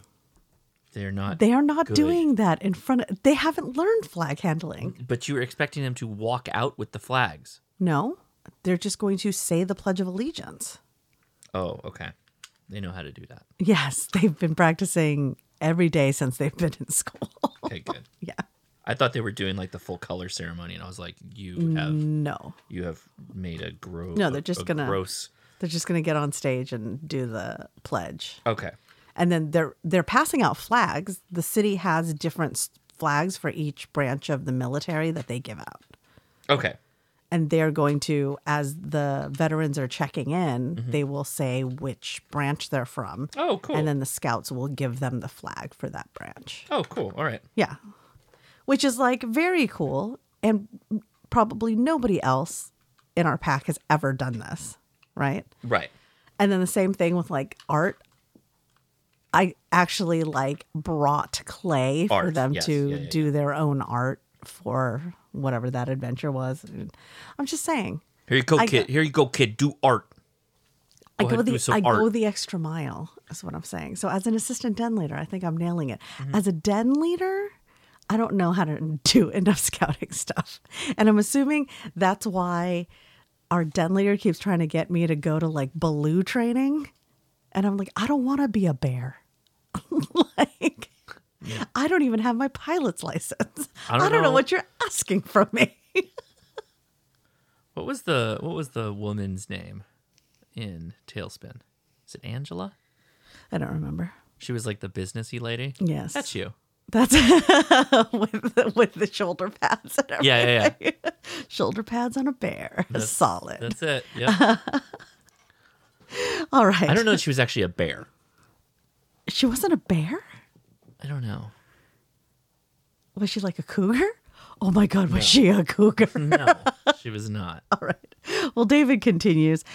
I have been an adult leader for all three of my sons and took pride in being the quote unquote not Nazi for all of the units What? they were in. The not not. I don't know. I don't know if we used that last part anymore, Don't know if that's what we want to go on. but Josh actually knows quite a few knots. He's where where I falter. Josh and I together would make a good den leader. Just your scouting knowledge and my my event Big planning shoulder skills. pads. and business acumen. we, you would be Baloo, and I would be the whatever animal in the shoulder pads. Every leader needs to be able to use the correct knot for Rebecca. Her name Using was Rebecca. a bu- and what animal was she? I don't know. I'm looking at. I'm trying to figure it out. Okay. Every leader needs to be able to use the correct knot using a bow knot to secure a bookshelf to a one F one fifty. That's right. Does, does not do it next time. Try two half hitches, or better yet, a taunt line hitch. Taut line. It says taunt. It's not. It's Okay. not. As we always, don't. We don't taunt. we don't taunt the line, Leah. taunt it into shrinking. Taunt it until it gets tight, you know? As always, from David, AB9YG. I'm not I'm not against learning knots. You know? Okay. I'll I'll learn it along with the scouts. How about that? Dude, Rebecca Cun- uh, Cunningham, who was the female lead in uh, Yeah. TaleSpin, she was a divorcee. I didn't remember any of this. This is a Disney show. This is like a real intricate backstory Yeah. they made for this, This- lady. Disney Wikipedia is insane on this. Uh, I don't know what the heck she is though. Uh, It doesn't detail. It doesn't have a picture of what she is. I mean, I'm I'm literally looking at her. I don't know what she is. What? I guess she's a bear. I she has to be because Baloo and then little buddy. That's a bear. All right. You don't know bears. She's a brown bear. Okay. The next email is titled "Regarding Turnkey HF Radio from Elecraft." Mm-hmm. This comes from- Regarding. yes, this comes from Brian. Hi, Josh and Leah. Hi, Brian. New listener here. well, welcome. Slowly working on my ham technician license. I enjoyed your discussion about Elecraft's new HF radio and your debate your debate on whether the point the aim of the radio was to offer a mobile ready radio to market or an Apple like just works radio option. You both raise valid points about the purpose and potential impact of the radio. However, I'm inclined to lean more towards Leah's opinion.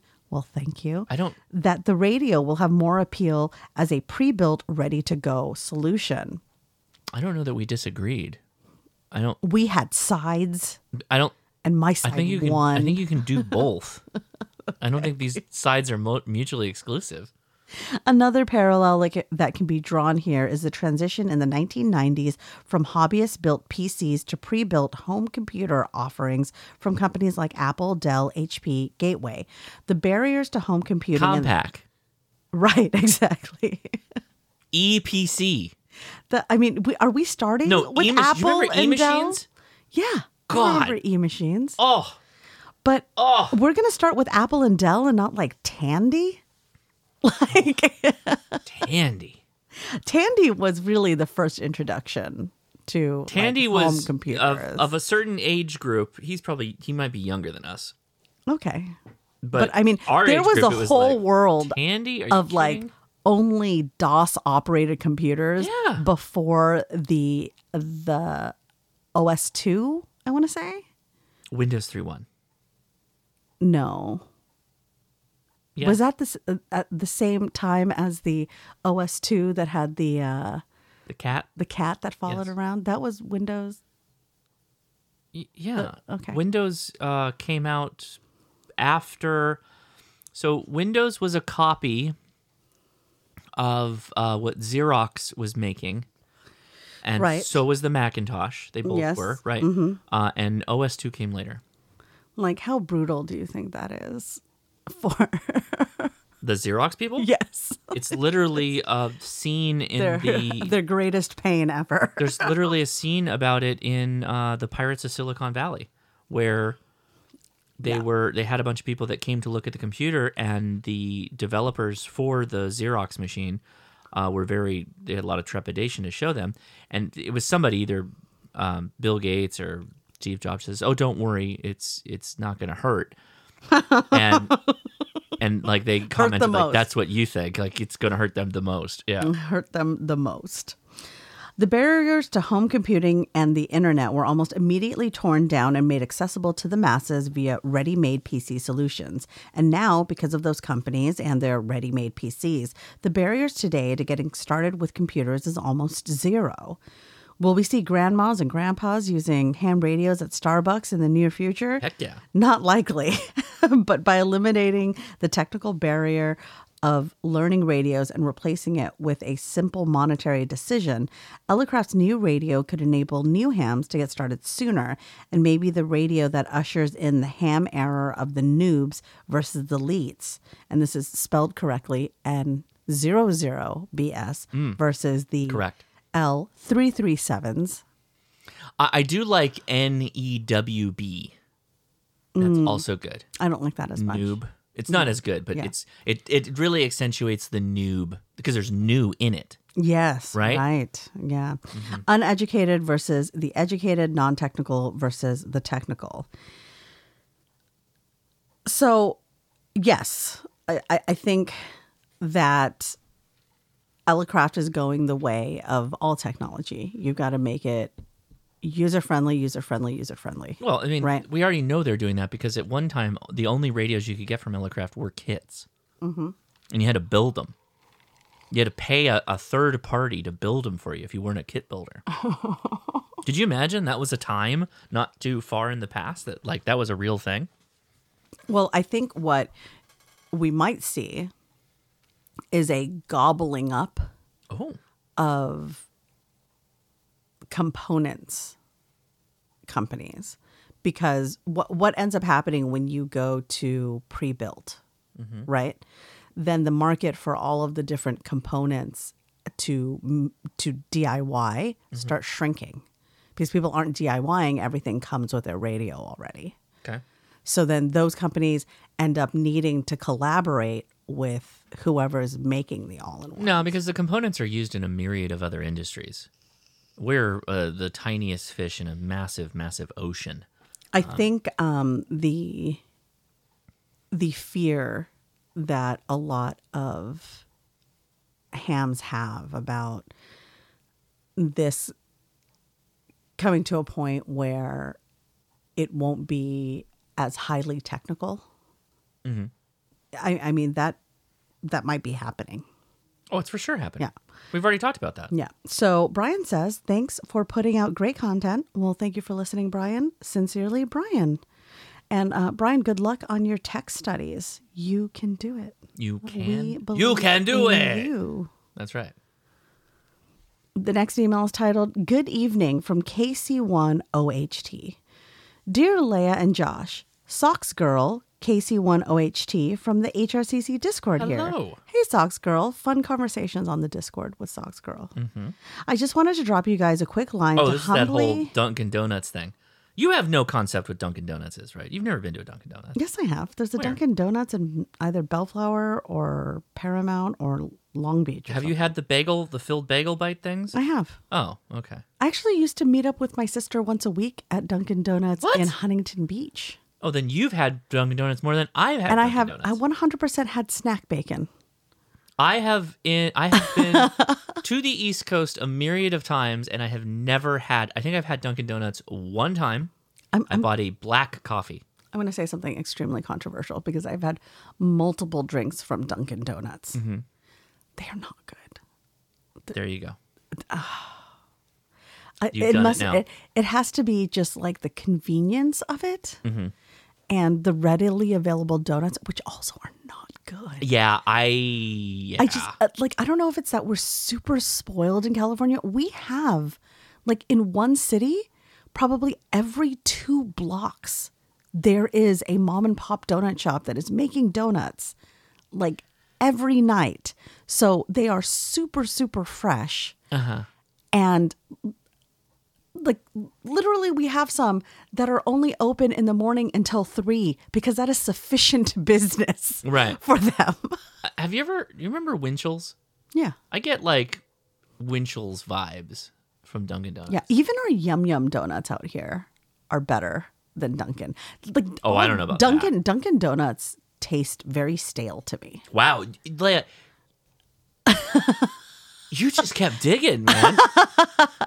The, but the those bagel um those bagel balls are good. But I have to tell you also that we have a, a pretty good bagel place out here called Cassidy's Corner, Mhm. and they also make I mean, bagel Einstein's balls, bagels, and they're solid. All that. Yeah, and really, even Panera makes better bagels than. Oh, now you're really pissing people off. And and the coffee's not good. The refreshers are not good. Dang, Leah. You thought ratchet straps were going to be a problem in your inbox.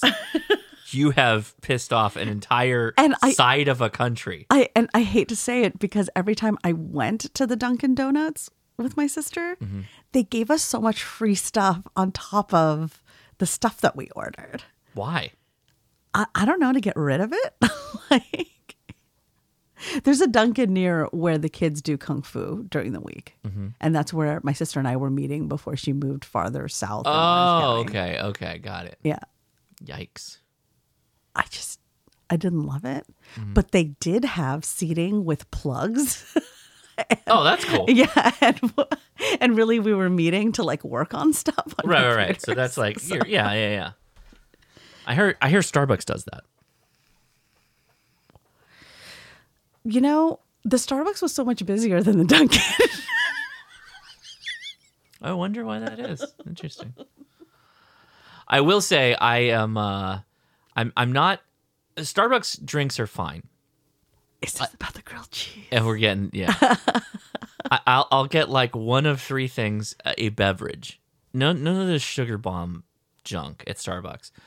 But I am now 100%. You cannot be more on board than I am on Starbucks grilled cheese. the most amazing fast food grilled cheese. It- actually, I think it even beats like made at home grilled cheese, I which is I think it does. de- uh, that's devastating. I cannot express to you all. I was talking about this before. You remember Jake went and got one, and you were like, "Eh, whatever about it." Who, Jake? Yeah.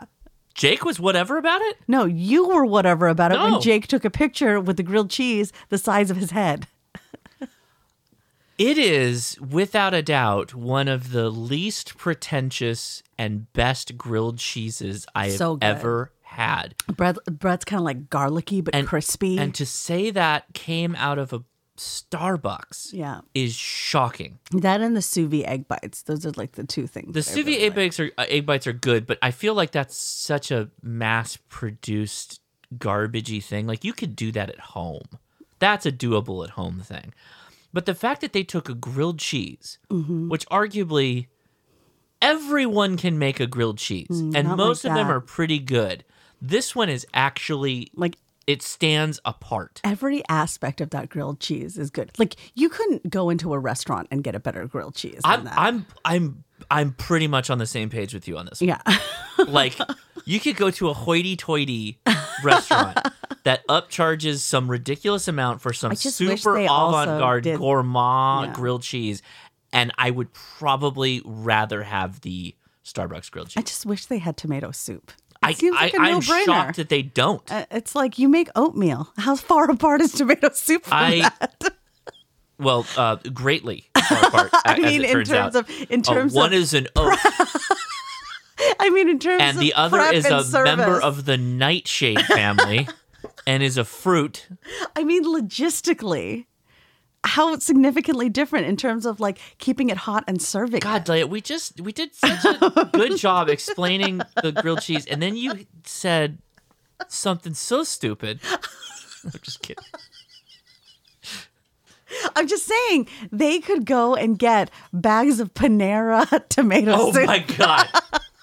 and just I'm sure that the the Starbucks kitchen could come up with something like not in the store, but whatever the site is Yeah, that's yeah, yeah. making the grilled I- cheese I am- that is heated.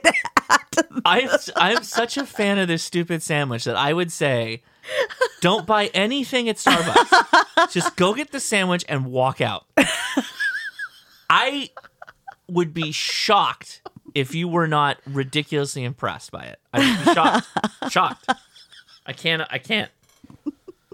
Unless you hate grilled cheese. That's the only way. Ah, I'm so glad to have won the grilled cheese war. All What grilled cheese? Again, why? Where is all this contention just- coming from? No, you just like so disregarded it when I brought it up. Okay. And then but the- Jake even emailed about it and you did not care. You didn't even try it. And then finally, I bought you one like last week and you just the realization. It's fantastic. I can't. I don't know. You're like I don't know what else to say. the kids the kids will sometimes just ask for it for dinner and i'm like no that is a sandwich reserved for when mommy needs coffee and she's out of time and you need dinner You can't. We can't be blowing that one out. That's a special sandwich, kids. That's a, that's a pull cord in an emergency sandwich. Break glass sandwich. all right well Shannon says, I just wanted to drop you guys a quick line to humbly ask if it would be possible for me to place the HRCC logo on the backside of my QSL card. Hmm. I don't think so. Yeah. I'm so sorry. Uh, So uh, we let the VE team do it, but that's if a, you, would you like to join the VE team? I don't think that they put it on their personal QSL card, So I think it's just as part of the communique because Yeah. it's it's kind of like our branding. yeah, but not. I don't know. This is a difficult one. I did not expect to get hit with a question like this. Mm, no, I I don't think that works. But also, Socks Girl, you can make an awesome logo for yourself. Yeah. Yeah. But I do appreciate What if the love up- for HRCC. We do. What if we came up with a logo that people could use? Oh, like a friend of HRCC? Yeah, All right, done. You got it. that would be fun. Yeah, that's definitely going on the coffee line too. So We're just adding things. Mind you, uh, the year ends soon. yeah, it'll be fine. Logistically, Yeah, with I the got printing. it. Okay, I got this. okay. Thanks. All right. Well, Shannon continues. Similar to how hams like to show they participate in POTA or are members of the ARRL by using those logos on their QSL card, I would love to show my support and help promote the HRCC Discord podcast and community overall. That's really nice, and we're going to find a way to have you do that. Yeah. Let us Yes, let us figure this out. Good question. that will be Great question. the next first design. Yes. Yeah. Okay. Thank you for that. Yes. Whenever I talk to a new ham that isn't already in the community, I try to get them to join the Discord. Many haven't even heard of the Discord app. Shock face. Yeah, it's Yeah. uh I mean, Discord is yeah. Discord Discord is definitely something that trends very young. Yes. It is a very young uh, person's application. I get it, but if you tell people that are my age and older, it's IRC with a different look on it. All of a sudden, it gets much much easier. All right. Much easier. I've said it multiple times over and over, and I will say it again. If it wasn't for the HRCC Discord, I would not be anywhere in ham radio. Oh, I think that's true for a lot of people, and I think that's wonderful. It's not because of me. It's because of all the wonderful people that helped make this happen. And if it wasn't for Josh's videos on YouTube, I would never have found HRCC Discord. HRCC Discord has taught me so much and pushed me to learn more, experiment more, and get out there more. Like if you're not already a member of the Discord, I'm 100% with Shannon. The I mean, the mods, the admins, the experts, Mhm. j- the members, everybody who's participating in the Discord is so amazing. And if you want like fast ham help, there's almost always someone online on ham help. And like they've been known to just hop on voice channels to help Yeah. people. Yep. You know what I mean? So if it, so you don't have to type out your problem Mhm. in detail. Yeah. You can hop on a voice channel with people and they will help you. It is the most unpretentious, most intelligent and kind group of hams you're going to find on the internet. It's we we literally the the the community. It's one of the ham radio should be self policing. We live that. We we try and live that. We we don't stand for. I mean, honestly, represents Anything. the best of ham radio Yeah. people. Yeah. For sure. Mhm. Yeah. Yep. I took both my tech and general and extra exams with the HRCC VEs through GLAARG. Great Whoa. VE team. Good job. HRCC will forever hold a special place in my heart, and I really just want to honor that with a small logo on the back of my QSL card. I'm going to make that happen for you, Shannon. Okay. 73 and 33 to you and yours, KC1 OHT, Shannon in Massachusetts. Lynn, Massachusetts. Well, thank you, Shannon. Appreciate Thank it. you Socks Girl. Appreciate your uh, your supporting us and uh, being an active member of the Discord. The next email is titled Hams in Israel and Simple HF Setup for Techs. Okay. And this comes from Wes the Leatherman. Ah, the leather. Per my last voicemail, ratchet straps save lives. That's Leah, right. It's okay. Right. I understand your ratchet strap issues, all in good fun. Thank you. It's it's not as like You spent more time creating knots than just using the ratchet strap the way it was designed. I don't know, man. Yeah, no, I know. I know. Look at me. Being over here knowing about what happened. Onto the radio stuff. I believe that the man who runs QSO Today podcast lives in Israel. He does. Has anyone touched base with him amidst all of the warfare? I did. In I his emailed him. I did. I emailed him. Um, his And name's Eric doing? Guth. He's hanging in there so far. Uh, nothing dangerous has happened. I, you know, I'm not going to just pull up his email and read it, but uh, they're okay. Family's okay. Uh, I believe if you listen to his podcast, I think he does have updates, but um, I haven't listened in a while. But yes, I did reach out. He's okay. So Excellent. This week, I got on eBay and ordered an Anytone 6666. This radio came from a smoker, and boy, can you tell. Oh boy. After I got the smoky smell out, I hooked it up to a power meter, and it turns out this radio has been peaked and tuned. Not bad for $175. I paired this radio up with an MFJ ham stick dipole mount and two seven foot cheap radio setup where you can make contacts. This is it. I was so impressed with this little radio. I am debating selling my expensive CBs and swapping them out with this radio. Wait, what radio is it? It is an Anytone 6666. Oh, cool. All right. Yeah.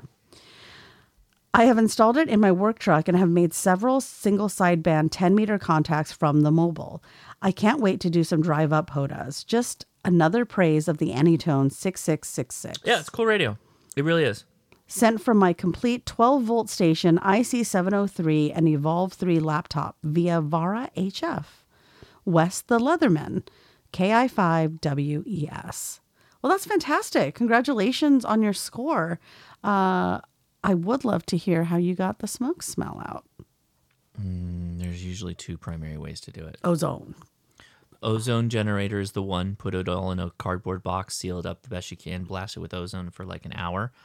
That will do it. The problem is if you have like tar, like smoke has adhered to the innards of the radio, you almost have to open it up with isopropyl alcohol. and, Oh my like, gosh. Scrub it down with soft brushes. All right. To get the smoke residue off, and then hit it with the ozone. Gotcha. And now it's time. It's the final email.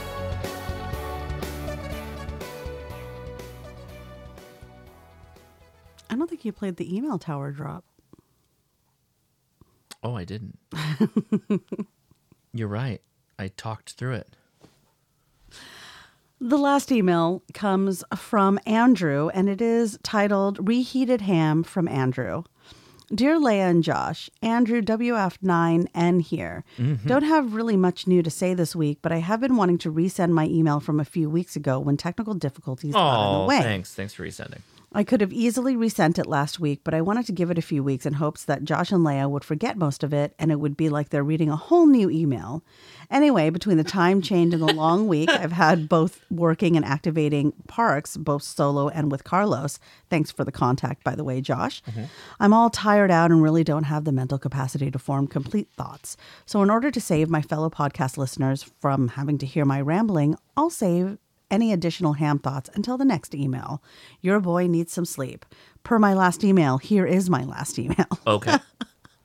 and literally also Yeah. the last email. Yes. Dear Leah and Josh, Andrew here, formal, the, the ham formerly known as KE8 FHB, with a quick update on my ham life. It's been a hot minute since I've submitted any correspondence to the pod. Life has been crazy these last couple of weeks, and I've been one busy bee. One of the many things I've had going on is a bit of promotion at the old United States Postal Office. Congratulations. Congratulations. Yes. I've been converted to full time career status, which basically means that I will receive a steady work schedule and more opportunities for overtime, as well as those sweet, sweet government benefits. Double congratulations, Andrew. Enough about my career. Time to talk about my more important ham radio career. Mm-hmm. After all, this is a ham radio podcast, and the people crave that sweet, sweet ham radio content. Right. Yes. Per my voicemail, I have received a new vanity call sign. I will henceforth be known as WF9N. I would like to thank those in the community that provided helpful answers to my questions about changing my call. Transitioning to a new call sign was a breeze, and now all I have to do is get new QSL cards printed. Also, shout out to the POTA website for being the most well put together in the ham radio websites out there. It is. It It's so really is. user friendly and intuitive that it is miles apart from the Web 1.0 UX us hams are accustomed to. Mm-hmm. Yeah, absolutely. It's like a website that's not built on GeoCities. So Yeah, th- it's it, it's not.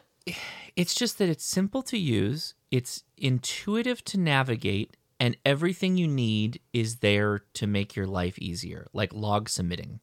Oh my Mhm. gosh, it it works so well. Good job, good job, guys. Good job. Also, per my voicemail, I have become a VE. Oh my Congratulations. Gosh, we'll. Yeah, why not?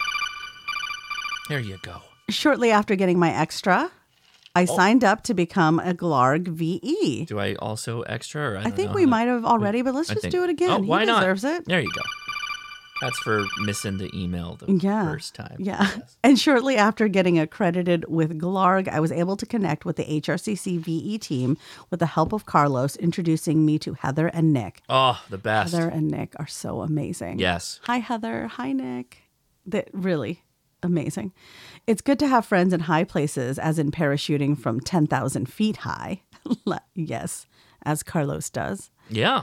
Last Friday, I sat in for my first session as a VE, again, per my voicemail, Mhm. and had a blast. Last night, I helped administer three other exams. I'm so glad to be able to pay it forward and help make new hams and upgrade existing hams. It's like I'm at a higher level in this pyramid scheme we call ham radio. Well, thank you for your service. Uh, your downlines really appreciate you, Mm-hmm. Your and uh, really- your Cadillac's on the way. Your uh, what is it? The purple or is, or is it pink? What did they do? The Mary pink Kay? caddy? Was it Mary Kay? I don't know. Avon. No, it was Mary Kay. Okay. Well, one last thing, real quick. I had an absolute blast participating in Hellfest last week. It was so much fun exploring an obscure digital mode that was new to me and almost a century old. I only made eight QSOs, but it was the most fun I've ever had participating in a contest. Thanks for all those who helped organize the contest, and I look forward to next year. Yeah, I'm waiting to see what the results are on that bad boy. I got Yeah? a lot of contacts. Did you? Yeah, I did. I mean, I'm, I'm not enough to win, though. M- maybe. Maybe? Wow. Mm-hmm. Well, Andrew signs off. Peace and love, Andrew. WF to the the 9 to the N, GLAARG VE number 3521E, your Indiana postal correspondent. Hopefully, I sent this email in time to make it on this week's podcast. And if not, more content for next week. You made it, bud. You made it. Thanks for the pod. 73. Same thing, Andrew WF to the end, uh, W to the nine to the end, your Indiana postal correspondent. Huge congrats on the big life moves from getting promoted at the post office to becoming a VE and then Yeah. participating in Hellfest. Well done. Wonderful. Yeah, you Thank you a so of- much. a lot going on. And uh, yeah, I did make a contact with them and Carlos out Nice. doing the POTAs. Well, thank you to you, Andrew, and everybody else who wrote in to the podcast, left voicemails, Mhm. sent in written mail. Yeah, all All fantastic. We super appreciate it. The fact you listen to the podcast and send us feedback means a lot to us. 73. 73.